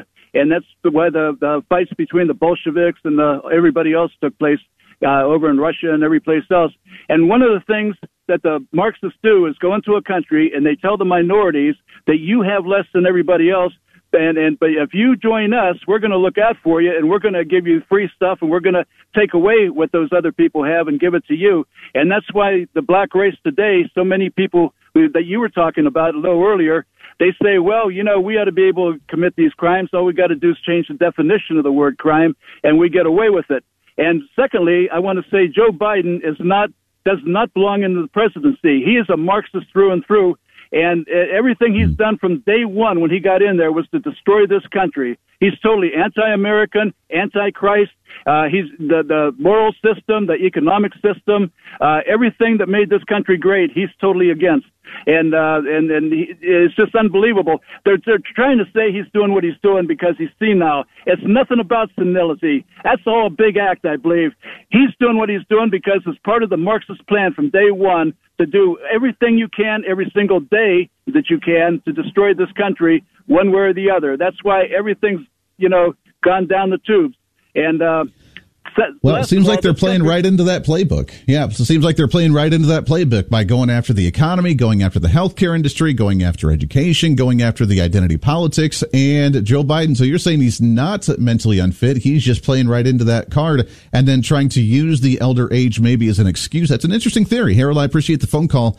Uh, very much. 901-260-5926. 901-260-5926. Is it all a play? Is it all a stage for them just to try and advocate for this agenda that is the Marxist agenda. And whether you look at it as an atheist standpoint or a satanic standpoint, I guess at the end of the day, it's really one and the same, depending on how you perceive it. As right now, they are looking at trying to get people to turn away from that higher power, God, however you perceive that in your own personal uh, walk of life and your own religious text doesn't matter to me at least but they're trying to turn you away from that to like you said focus on the government. Government's going to solve that issue. And man, obviously, we we do a really good job at solving all these issues, right? That's why we're seeing things go in the downward spiral. The more that we give that government the power uh, day in and day out, which leads me actually, I'm glad you brought that up, Harold, to our next topic here on the program because there is a push right now.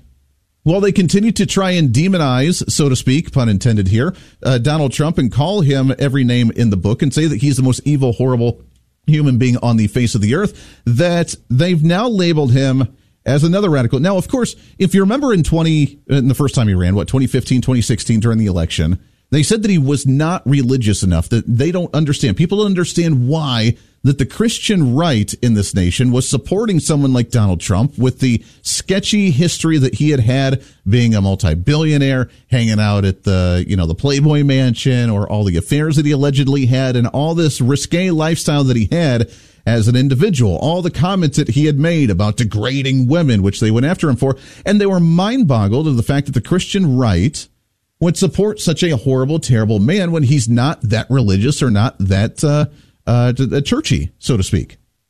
Well, now they've seemed to change their tone, and they've gone from him not being very religious to now advocating for and infusing and the new scare tactic from the other side of the aisle is that they're that if Donald Trump becomes president again, he's going to infuse what they call Christian nationalism into his administration. Oh yes. Oh yes. I want to read this article for you. Now, first off, I had not heard uh, except for I don't know in the last few months this term known as Christian nationalism. And as Drew talked about, we chatted with him in the last hour that really mentioned that Christian nationalism, only like three to 5% of the Christian community actually identify as Christian nationalists. So I had to do a little Googling to look up the definition of what this is, where it says Christian nationalism is a type of religious nationalism that's affiliated with Christianity. It primarily focuses on internal politics of society, such as legislating civil and criminal law that reflects their views of Christianity and the role of religion in political and social life. Okay, so that makes sense. But infusing our views into the government. Now, there are a few ways to approach this issue because, first off, I don't know that we're infusing what's known as quote unquote Christian nationalism. Show of hands, how many, and it's been a while since they've made a new season of it. Hopefully they're done because it was a god awful, terrible show. But how many people watched the TV show on Hulu known as The Handmaid's Tale? Anybody watch that? My wife loved it. She was obsessed with the movie. But it, they're essentially building off of this fear that's been created by Hollywood, by media, with the story of like the Handmaid's Tale. For those that don't know, I'll give you a quick summation. You can watch it if you want to. I don't know that I necessarily recommend it, but you can watch it if you want. But the Handmaid's Tale was a story of how this group of right wing, radical, fascist Christian organizations overthrew the United States government. They overthrew it because uh, for some reason there was a virus, there was a sickness, there's something that happened, and fertility rates went down among the population, and society was going to die off. So, in order to try and save society, this Christian organizations, these Christian groups, wherever they were, overthrew the United States government, implemented a harsh uh, Christian policy where it was mandatory to read the Bible and they outlawed gays and they outlawed the LGBTQ stuff and they outlawed this and outlawed that. And it was a utopian of right wing Christianism that then enslaved the few women that still were fertile and enslaved them to produce children. They would uh, the the handmaid they would be a maid in the house for these families and the male would end up doing adult things with these slaves to produce children. They would produce the child and then the maid would go off to another family to do it all over again. That's the premise of this story. It was a horrible ridiculous story and every time i watched this show i don't know why my wife got so fascinated with it but i despised this program. It was so terrible. It angered me. It made my blood boil every single time i watched this program and then at, shortly after, there was this massive push all over social media by these radical feminists of saying this is what the Christian community really wants. This is what they want to do. They want to lock us down. They want to take away our rights. They just want us to be in the kitchen popping out babies and whatever, whatever they try to accuse the conservative movement and the Christian movement of by manipulating and twisting the biblical text in order to endorse this type of behavior. And I had to go on a couple arguments on social media a few times because there was a few times where I had to correct them and be like, I'd like, I, I wanted to remind them that if they wanted to talk about a utopianism where they silenced freedom of speech, they enslaved individuals, they took away the true context of biblical truth, they took away any type of freedom of expression, they took away at, uh, at the same time they took away power. They wanted them to live in like the 1800s essentially without any power or electricity. They had to eat these fresh fruits and vegetables and everything. They pushed this massive environmental issue, which they believed was the cause for the infertility because of the pesticides or the environment or whatever the case was. That that is literally to a T the definition of what the left wing fascists in this nation actually do on a daily basis. They just threw in the Christian belief on it, made the little twist and made it into a Hollywood show, and now you have an entire left wing phobia right now now of right wing nationalism taking over and infiltrating, forcing you to read the Bible in a particular manner all over the nation. That's where they got this narrative. That's where they got this message. And it's unbelievable how much they've twisted this. Now, I don't care. We have something called the First Amendment where you have the freedom to express any religious belief that you want. Personally, as a Christian myself, I have my Christian faith. I believe that in my own particular way, as does everybody else. And in fact, the polls show that the vast majority of the nation actually still holds those beliefs.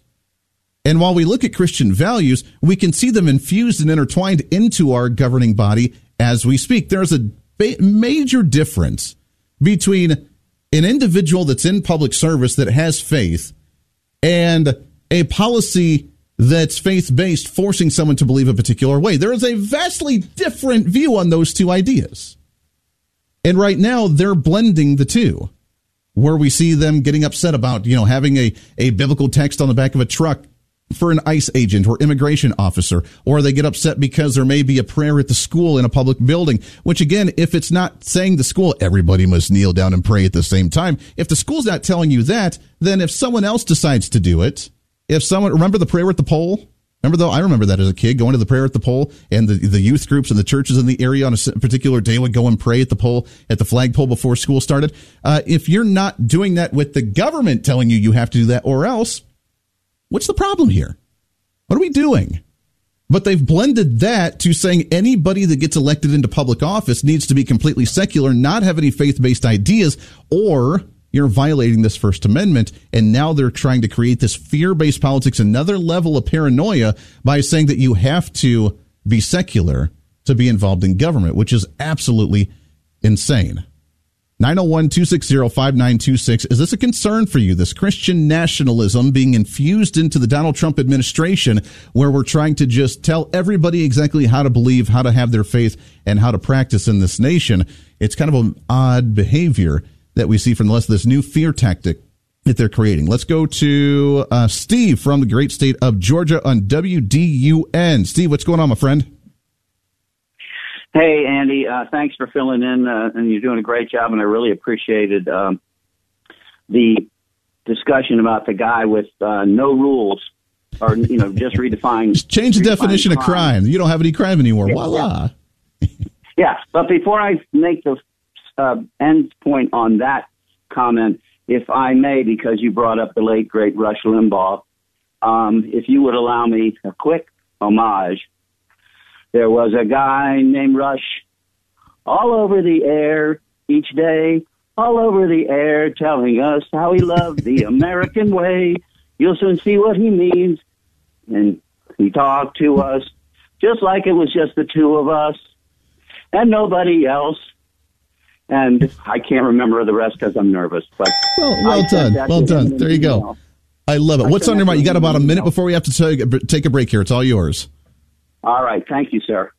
So this guy, we were founded on a Judeo-Christian heritage, which is based on the Ten Commandments. And then when Jesus came along, he just kind of condensed that to the two, which would cover all the other eight. Anyway, but we can't figure this out. But what this guy is proposing is the law of the jungle, Darwinianism, survival of the fittest, do what you want, and we won't care about it. Just whoever is left standing, you you you're you're in charge. You get to run things. So that's what this this guy is from outer space. Being me, yeah. being him up, leave us alone. He's crazy. Yeah, He's just crazy. leave us alone. That's a great point, Steve. I appreciate that very much. Uh, yeah, leave us alone. We just want to be left alone. We want to be able to practice the way we want. We want to be able to believe the way we want. We want the ability to express ourselves the way we want to. And lo and behold, we have laws that are intact to allow us to do that as well. This paranoia and fear from the other side that's, I don't even know is a legitimate paranoia and fear, but it's a fake paranoia and fear to get people riled up emotionally I think that's what's driving them to think about this whole Christian nationalism taking over this nation, overthrowing the government, and turning us into a quote unquote Christian nation. When you said, I mean, we have a lot of uh, Christianity that was embedded into our founding with a lot of the founders that had that faith and wanted that instilled in, understanding that there is that higher power that guides us and keeps us on the straight and narrow for this country. Got to take a break. I want your phone calls at 901 260 5926 here on the Todd Starnes radio program. Stay right here.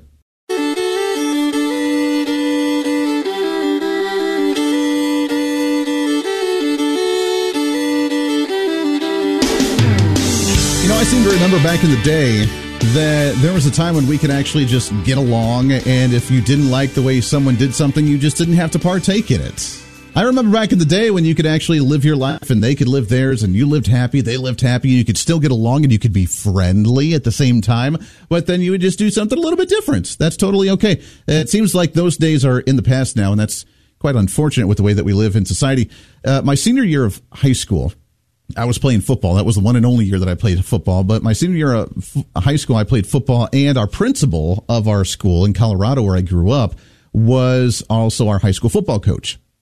And I'll never forget this because he got a lot of pushback for this one, for at least the beginning, but he didn't care. And at the beginning of every game, before every football game started, we had the entire team kneel down in a circle and, and pray before the game. Now, this is a public school, and according to some, they would be very angry about something like that. How dare you make those kids pray before a game? How, how can you do such a thing? But it wasn't mandatory. If someone didn't feel comfortable doing it, they didn't have to. They could stand off to the side. They could do, go do their own thing. They could pray to whatever higher power that they chose to do and see fit. But he was Christian. And obviously, the vast majority of us were in our small little mountain town in Colorado. And we did that before every single game. And it was one of the few years that we actually went to the playoffs. I would like to partake and, and say that I was to credit for that, but I wasn't. It was my only year I played, so I honestly didn't do a whole lot. But nonetheless, I was proud of it. But that's the way things needed to be. Again, the other side of the aisle that creates this fear-based mongering, this this crazy paranoia that they have, getting people riled up of forcing your kids to do stuff they don't want. You have a choice, and that's the big choice, and that's the big difference between what we're seeing now and what we saw back then. Is that you could partake, you could not partake and that was your prerogative to do based on what your views were. We're not enforcing or pushing it onto anybody like they try to do on their end of the aisle. What really comes down to is that they are livid that other people think differently than they do, which is what the Marxist, the fascist, the the Nazism, not to use all these words loosely, but this big utopian authoritarian type of government mindset that progressives have. All the education needs to be the same all of the uh, history lessons need to be taught the same. Everybody needs to buy the same stuff. We need to get rid of these businesses that may have conservative values. We need to believe the same way. We need to think the same way. And if you don't, then you are the problem. And we are now justified in attacking you and coming after you as a fascist or a Nazi or whatever. That's why we see Antifa, the anti fascists that justify themselves in violently attacking others that they don't agree with. Because to them, either you're with us or you are the most horrible person on the face of the earth. And again, not to look at it in a narcissistic type of way, but look at yourself in the mirror and the ones that are all about the lovey dovey, hold hands, sing kumbaya, and we're open to anybody's belief system. you are as long as you agree with you in the same mindset. Oh, how the tables have turned. And I think people are starting to catch on to this. This push for this fear of Christian nationalism I don't think is going to be very favorable favorable to them. Lots more coming up around the corner for the Todd Starnes radio program. Stay here.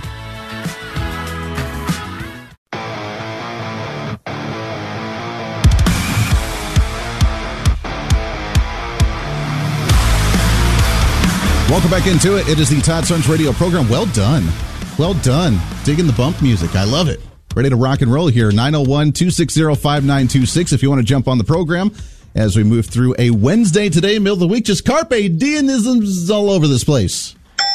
Or at least I tell myself that every day, right? Winning. All right, welcome in 901 260 5926. Andy Hooser filling in for Todd Starnes, moving the Liberty University studios out to Wichita, Kansas today, where I broadcast each and every day. As we talk about this, and I want to shift it briefly for just a moment, but before we move off on this whole push for evil Christian nationalism that apparently is the new fad of fear mongering from the other side of the aisle, I would like to remind that our founders were pretty brilliant.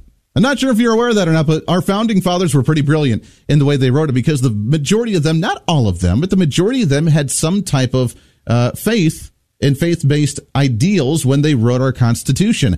And for those that may not look at it or look at it in a religious context or look, uh, argue and debate things through a biblical text as well, that you can make your arguments for your faith without even having to mention the Bible to some of those that don't see that as a credible, ref, a credible reference, but you can do it through the Constitution.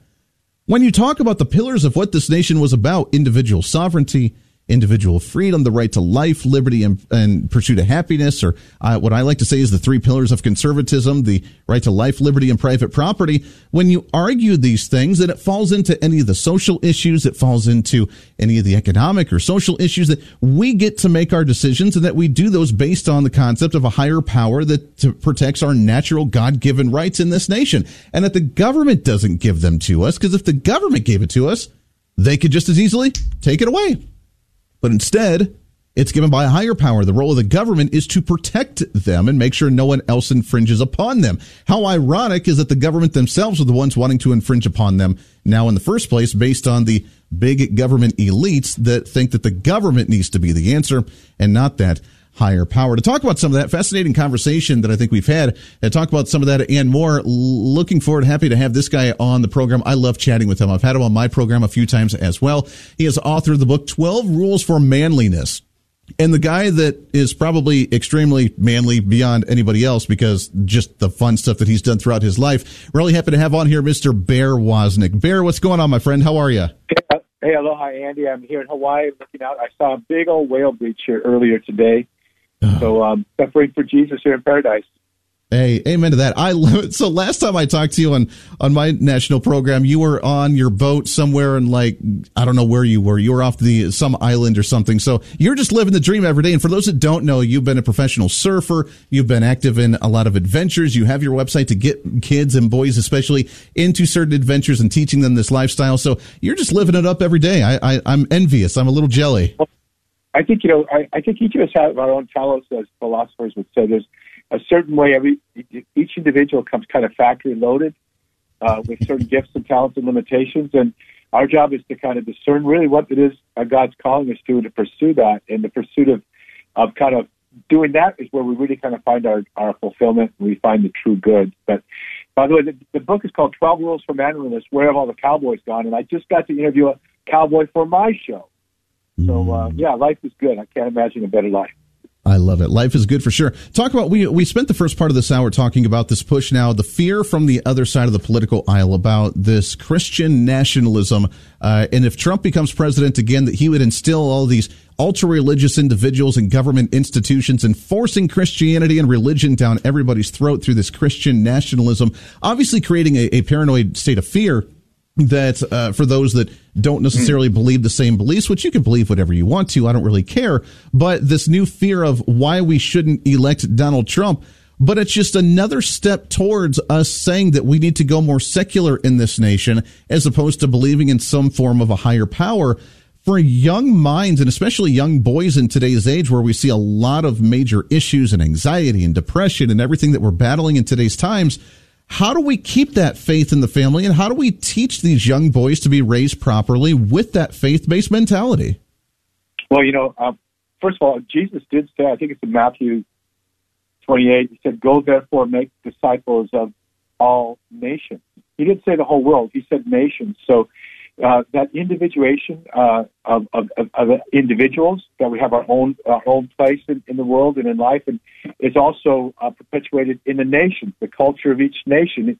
It isn't like Jesus said, "Go make a one world government." He said, "Disciple each each the nations in each of their own ways." But the key with man, especially in this book, Twelve Rules for Manliness, a lot of fathers are taking the time to read this with their sons um, but the way a, the way a young boy becomes a man is by having a father that will be a, a role model for him, and by taking on responsibility, taking on, as we say in Hawaii, kuleana. Uh, John Wayne quoted uh, my my my favorite author, Louis L'Amour, one of my favorite authors, uh, in one of the movies that are based on his novel. And he said, you, "You're born a boy, but you got to become a man, and you become a man by by taking on responsibility, you, and and you grow." And you grow as a man in strength by by resistance training. You know, so you do the hard thing uh, and you do the right thing, and that's what makes a boy into a man. It's a great lesson to be learned, which really ties into we had we had seen earlier that there are civil rights advocates that say that in order to lower crime rates in the nation, we just need to redefine what a crime actually is. Take a listen to this. We can get rid of all the crime in America overnight, just like that. And people ask how, Attorney Crump. Change the definition of crime. So, Bear, you just got to change the definition of crime. You, you mentioned holding yourself accountable, actually having work, actually teaching life lessons. Uh, nowadays, we're going the opposite direction. And hey, if it's wrong, we'll just change the definition of it. It's not going to change. Then all of a sudden, you're not breaking a law or doing anything bad. Yeah, you're seeing that down at the border where they don't talk about how many illegals are coming across the border. They just talk about how many they've processed. You know, so um, it, it, we're going to make it. We're going to do a good job of processing people, getting their names and, and addresses, which aren't even real, and we're going to consider that doing the job instead of stopping people at the border and only have having legal immigration. It's the same thing like with Planned, Planned Parenthood. What a false concept that is. That's not planning anything. That's killing a baby. You know, if you want to plan, there are natural ways you can do that. Or the same thing with the the law that was passed that says uh, this is our our, our anti-inflation act, which was anything but that. You know, so so words are very important. It turns out. You know, the second person of the Trinity, Jesus, uh, uh, before he was incarnate, was was the Son of God, but also referred to as the Word of God. So words are very very powerful, and we need to become very discerning and speak with a lot of clarity with what words we choose. For example, in the book Twelve Rules for Manliness, I didn't say I didn't say masculinity. I said manliness. You know, the word man, the root word for the word man is is, is ver in Latin, where you get the word virtue. But it also comes from the word like in Homo sapien, the word, word homo in, in Latin means dirt. So men are men, but God breathed into mankind, gave them a living soul. So there's this grittiness that we need our, our men to be, but it has to be grit and grace. We need to have, we need to, we need to uh, have the power of the Lord in our life. We need to also be able to, um, you know, live a life of grit, but also don't forget to give grace to those around us. Whereas men, we just seem to power through. I tend to just be a bull in a china closet, so I have to learn. Like in, in Colossians, it said, "Act like men," and then the next line says, "Do all things in love." So we need strong men who are willing to lay their life down for those that God's called them to serve, and to do that in love. Yeah. Yeah, you're absolutely right. And I'm glad you mentioned the difference between the manliness and masculinity because that was my next question I had for you. We're talking with Bear Woznick, author of the book to 12 Rules for Manliness, uh, which you can see where, where have all the cowboys gone? As you mentioned, this toughness that we need for men and what really what the man's role is in society in some way, which we'll get to women in just a moment. But do you think that that's intentional when we see the attack on quote unquote masculinity and manliness, making men softer, making boys softer, making them question their identity, making them take these hormone blockers, telling them that if you are manly, and you work with your hands or you do something rough and gruff or you try to attract the female by being some type of daredevil or some type of idiot like we all are as boys trying to attract the female uh, side uh, at that time that that stuff's bad. Is that intentional to try and take away from what that role of man actually is? Yes, but but the thing is, is it's our response to that has been so weak and anemic. You know that we need to. People go, well, look, look, look what's happened. Look at what's happened to uh, way they pick on men and they down they, they they they try to marginalize us, make fun of us. That's because we let it happen. And I'll tell you where it, where it started to happen. It started at the moment that the pill came out, and men could take a woman to bed without having any responsibility. Uh, that that nuptial union, that that making love is meant to be a very powerful, powerful act of mutual commitment. It's uh, the, when John Paul II wrote his very first play, it was about love and responsibility. So once we started taking advantage of the situation and and uh, just uh, you know having sex outside of marriage or not or not within the confines of a committed relationship, the whole structure of society collapsed because uh, because uh, be, because men were taking the easy way out. We we as men need to take responsibility. In Hawaii, the word kuleana it means more than responsibility. It means like a, a personal ownership of our of the stewardship that God's given us. It's like we're we're factory loaded to fulfill this this this mission in our lives, and when we don't, not only not only is it the breaking down of society, but our our own souls feel all yucky. We don't feel right. You know, it just doesn't. Yeah. When when people don't go to work, because Jesus said, even now the Father and I we work. When you work and you're productive, that's a very godly thing to do. And when you don't do that, your soul gets sick. Or if you if you if you go to pornography instead of going and seeking out a real relationship with a real woman, it makes your soul sick. It makes it it makes it weak. It makes it it makes it disgusting. So our response to that can't just be I'm going to pull myself up by my own bootstraps. It has to be I'm going to walk away with integrity. I'm going to seek the grace of the Holy Spirit. And there's a verse, that same verse where, where I quoted earlier, where it says, act like men, do all things in love. It didn't say act like a man. It said act like men. So you need to have fellowship with other men that you can be formed with and, and, and form each other, you know, by the power of God. So, yeah, but I, let's not making excuses for the world's not picking on us. We're the ones that caused it. We brought it on ourselves and we need to make a stand. Yeah, we got to make a stand and we got to bring it back here. Bear, we got a few minutes left. We're talking with Bear Woznick, which you can find on his website, bearsschoolofmanliness.com. You can also check out his book, 12 Rules for Manliness. Where have all the cowboys gone? We talk all about the men right now, but let's talk about real quickly in the last couple minutes for the females. Does that mean that the women are supposed to be just docile and just submissive and just be in the kitchen popping out babies day in and day out? Because that's, that's the fear that they give on the other side, isn't it? Well, you know what? I, I'm, a, I'm a tandem surfer. I'm a world champion tandem surfer. That's why I lift my wife while we surf in some extreme surfing conditions and very extreme lifts. Some are one-handed lifts. But guess, guess what my job as a man is? It's to lift her. And it's to show her power and her beauty and her grace. No one's looking at me.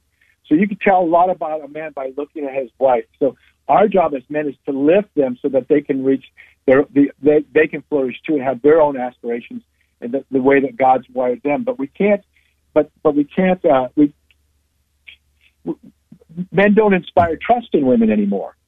Yeah. You shouldn't just they, they should just give their trust to you. You need to earn that respect and earn that trust by treating her good, by cherishing her, and uh, and and and then by lifting her. And when we do that, society will be back in the right place again. Yeah, it's wild. You actually complement each other, which is the whole purpose of the union between the two. So that way you can complement each other and be able to move forward in an excellent way with you supporting each other in that way. But that's not what we hear from the other side when we talk about manliness. That means that we are going to dominate the women and put them in their place. And that's the fear politics that we get from that left side of the aisle. Bear, we're out of time, my friend. I love it. Bears, uh, uh, uh, 12 Rules for Manliness is the book. Where have all the cowboys gone? You can see his website as well at bearsschoolofmanliness.com. Bear, it's always good to talk to you, my friend. I love it. God bless you. Keep up the fight. We got to get you back on again soon. Okay. Aloha. Hey, aloha to you. There it is. All right. I take a break. One more segment right back here on the Todd Starnes radio program. Stay here.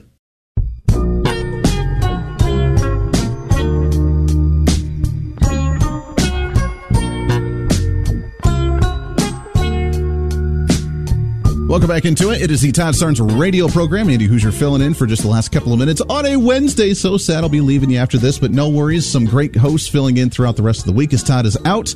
We'll be back again here soon before you know it. By the way, I want to tell you about our friends over at My Pillow and Mike Lindell. As you know, Mike Lindell has a passion to help everyone get the best sleep of their life. It's true. I see it and I enjoy it all the time. He didn't stop by simply creating the best pillow, but Mike also created the Giza Dream bed sheets. They look and feel great, which means an even better night's sleep for all of us, which is crucial, especially when we have these busy schedules like we do every day.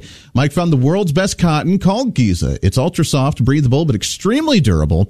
And the bed sheets come with a 60 day money back guarantee and a 10 year warranty. Giza Dream Sheets come in a variety of sizes and colors as well, with the latest incredible deal now being the sale of the years. For a limited time, you'll receive 50% off the Giza Dream Sheets You'll also receive a set for as low as twenty nine ninety eight. Say what? Say what? That's what I'm telling you. Go to mypillow.com and click on the radio podcast square. Use the promo code STARNES, S T A R N E S. There you'll find not only this amazing offer, but also deep discounts on all of the My Pillow products, including the My Pillow 2.0 mattress topper, the My Pillow kitchen and towel sets, and now even the flannel sheets and so much more. My wife, Mrs. Voice of Reason, she loves the flannel sheets. Absolutely loves them. Call 1 800 839 8506. Again, 1 800 839 8506 or use the promo code STARNES. Go to mypillow.com. Make sure that you use the promo code STARNES for all the great discounts and savings. It's My Pillow. Great partners with us here on the Todd Starnes radio program. Thanks again to Bear Woznick. Can you imagine his name's Bear? And he's a professional surfer and like bodybuilder and great individual. His website helping young boys, which is what we need. We need that guidance. We need that uh, setting the stage for the tough work and setting the stage for what a boy is supposed to do. And I know this is a controversial topic, apparently, but we're supposed to have that fatherly influence in our lives. And when we see so many families being torn apart and divorce rates at like 50 or 60% in the nation, whatever they are nowadays, that we see the family unit being broken and so many individuals not having both that motherly and that fatherly influence in their life, which is why, in my humble opinion, we're seeing so many different uh, lifestyles that aren't, I'm not going to say bad, but they're different from what the traditional family values are. And because of that, we're seeing that family value break apart. And because of that, we're seeing the agenda of those that are not only just saying, okay, well, you have it and I don't, but now we're seeing the victimization because of lifestyles that are different. My brother, my brother's about seven years younger than me. And I was off in college. I started my radio career. I started doing my stuff. My brother was in college in Colorado. I'm not going to say what university, but I'll never forget. He texted me one day and he said, Andy, you'll never believe what just happened. And he told me that while he was in class, I don't know what class it was, but he said in class they were talking about privilege, of course, the white privilege that happens in society, uh, because obviously we were the ones that created laws that created crimes that are targeted towards apparently the cultures of black individuals or something, which is what these uh, civil rights attorneys try to tell us now. I guess, I guess that's the world we're living in today. But he said because we are talking about this privilege issue, he said they targeted me, and they the the professor at the university looked at my brother and said, You are the prime example of this, that you're white, that you're straight, and that you have both parents together. Like they went a step further than what I had ever heard at that time. They took it to another level of not only are you the evil white straight individual, which obviously is like the most hated person in the country now, but you also had both of your parents together. So therefore you have the ultimate privilege. Now imagine that. We've gotten to a point in society where having both of your parents still together is actually a privilege, and that you are now needing to apologize for that privilege for the victimized in society that don't have that because the divorce rates are so high, and that we use that as an acceptable way to live in society. I don't accept that. I don't buy that. And we can fix that. We can change that. We just have to get back to the basics and do what we were meant to do in society. That does it for us today. Such an honor to fill in for Todd Starnes. We love you to death. Thanks so much for giving me a chance. We'll back, be back at it again soon. Todd Starnes back at it again as well soon. It is the Todd Starnes radio program. Everybody have a wonderful day.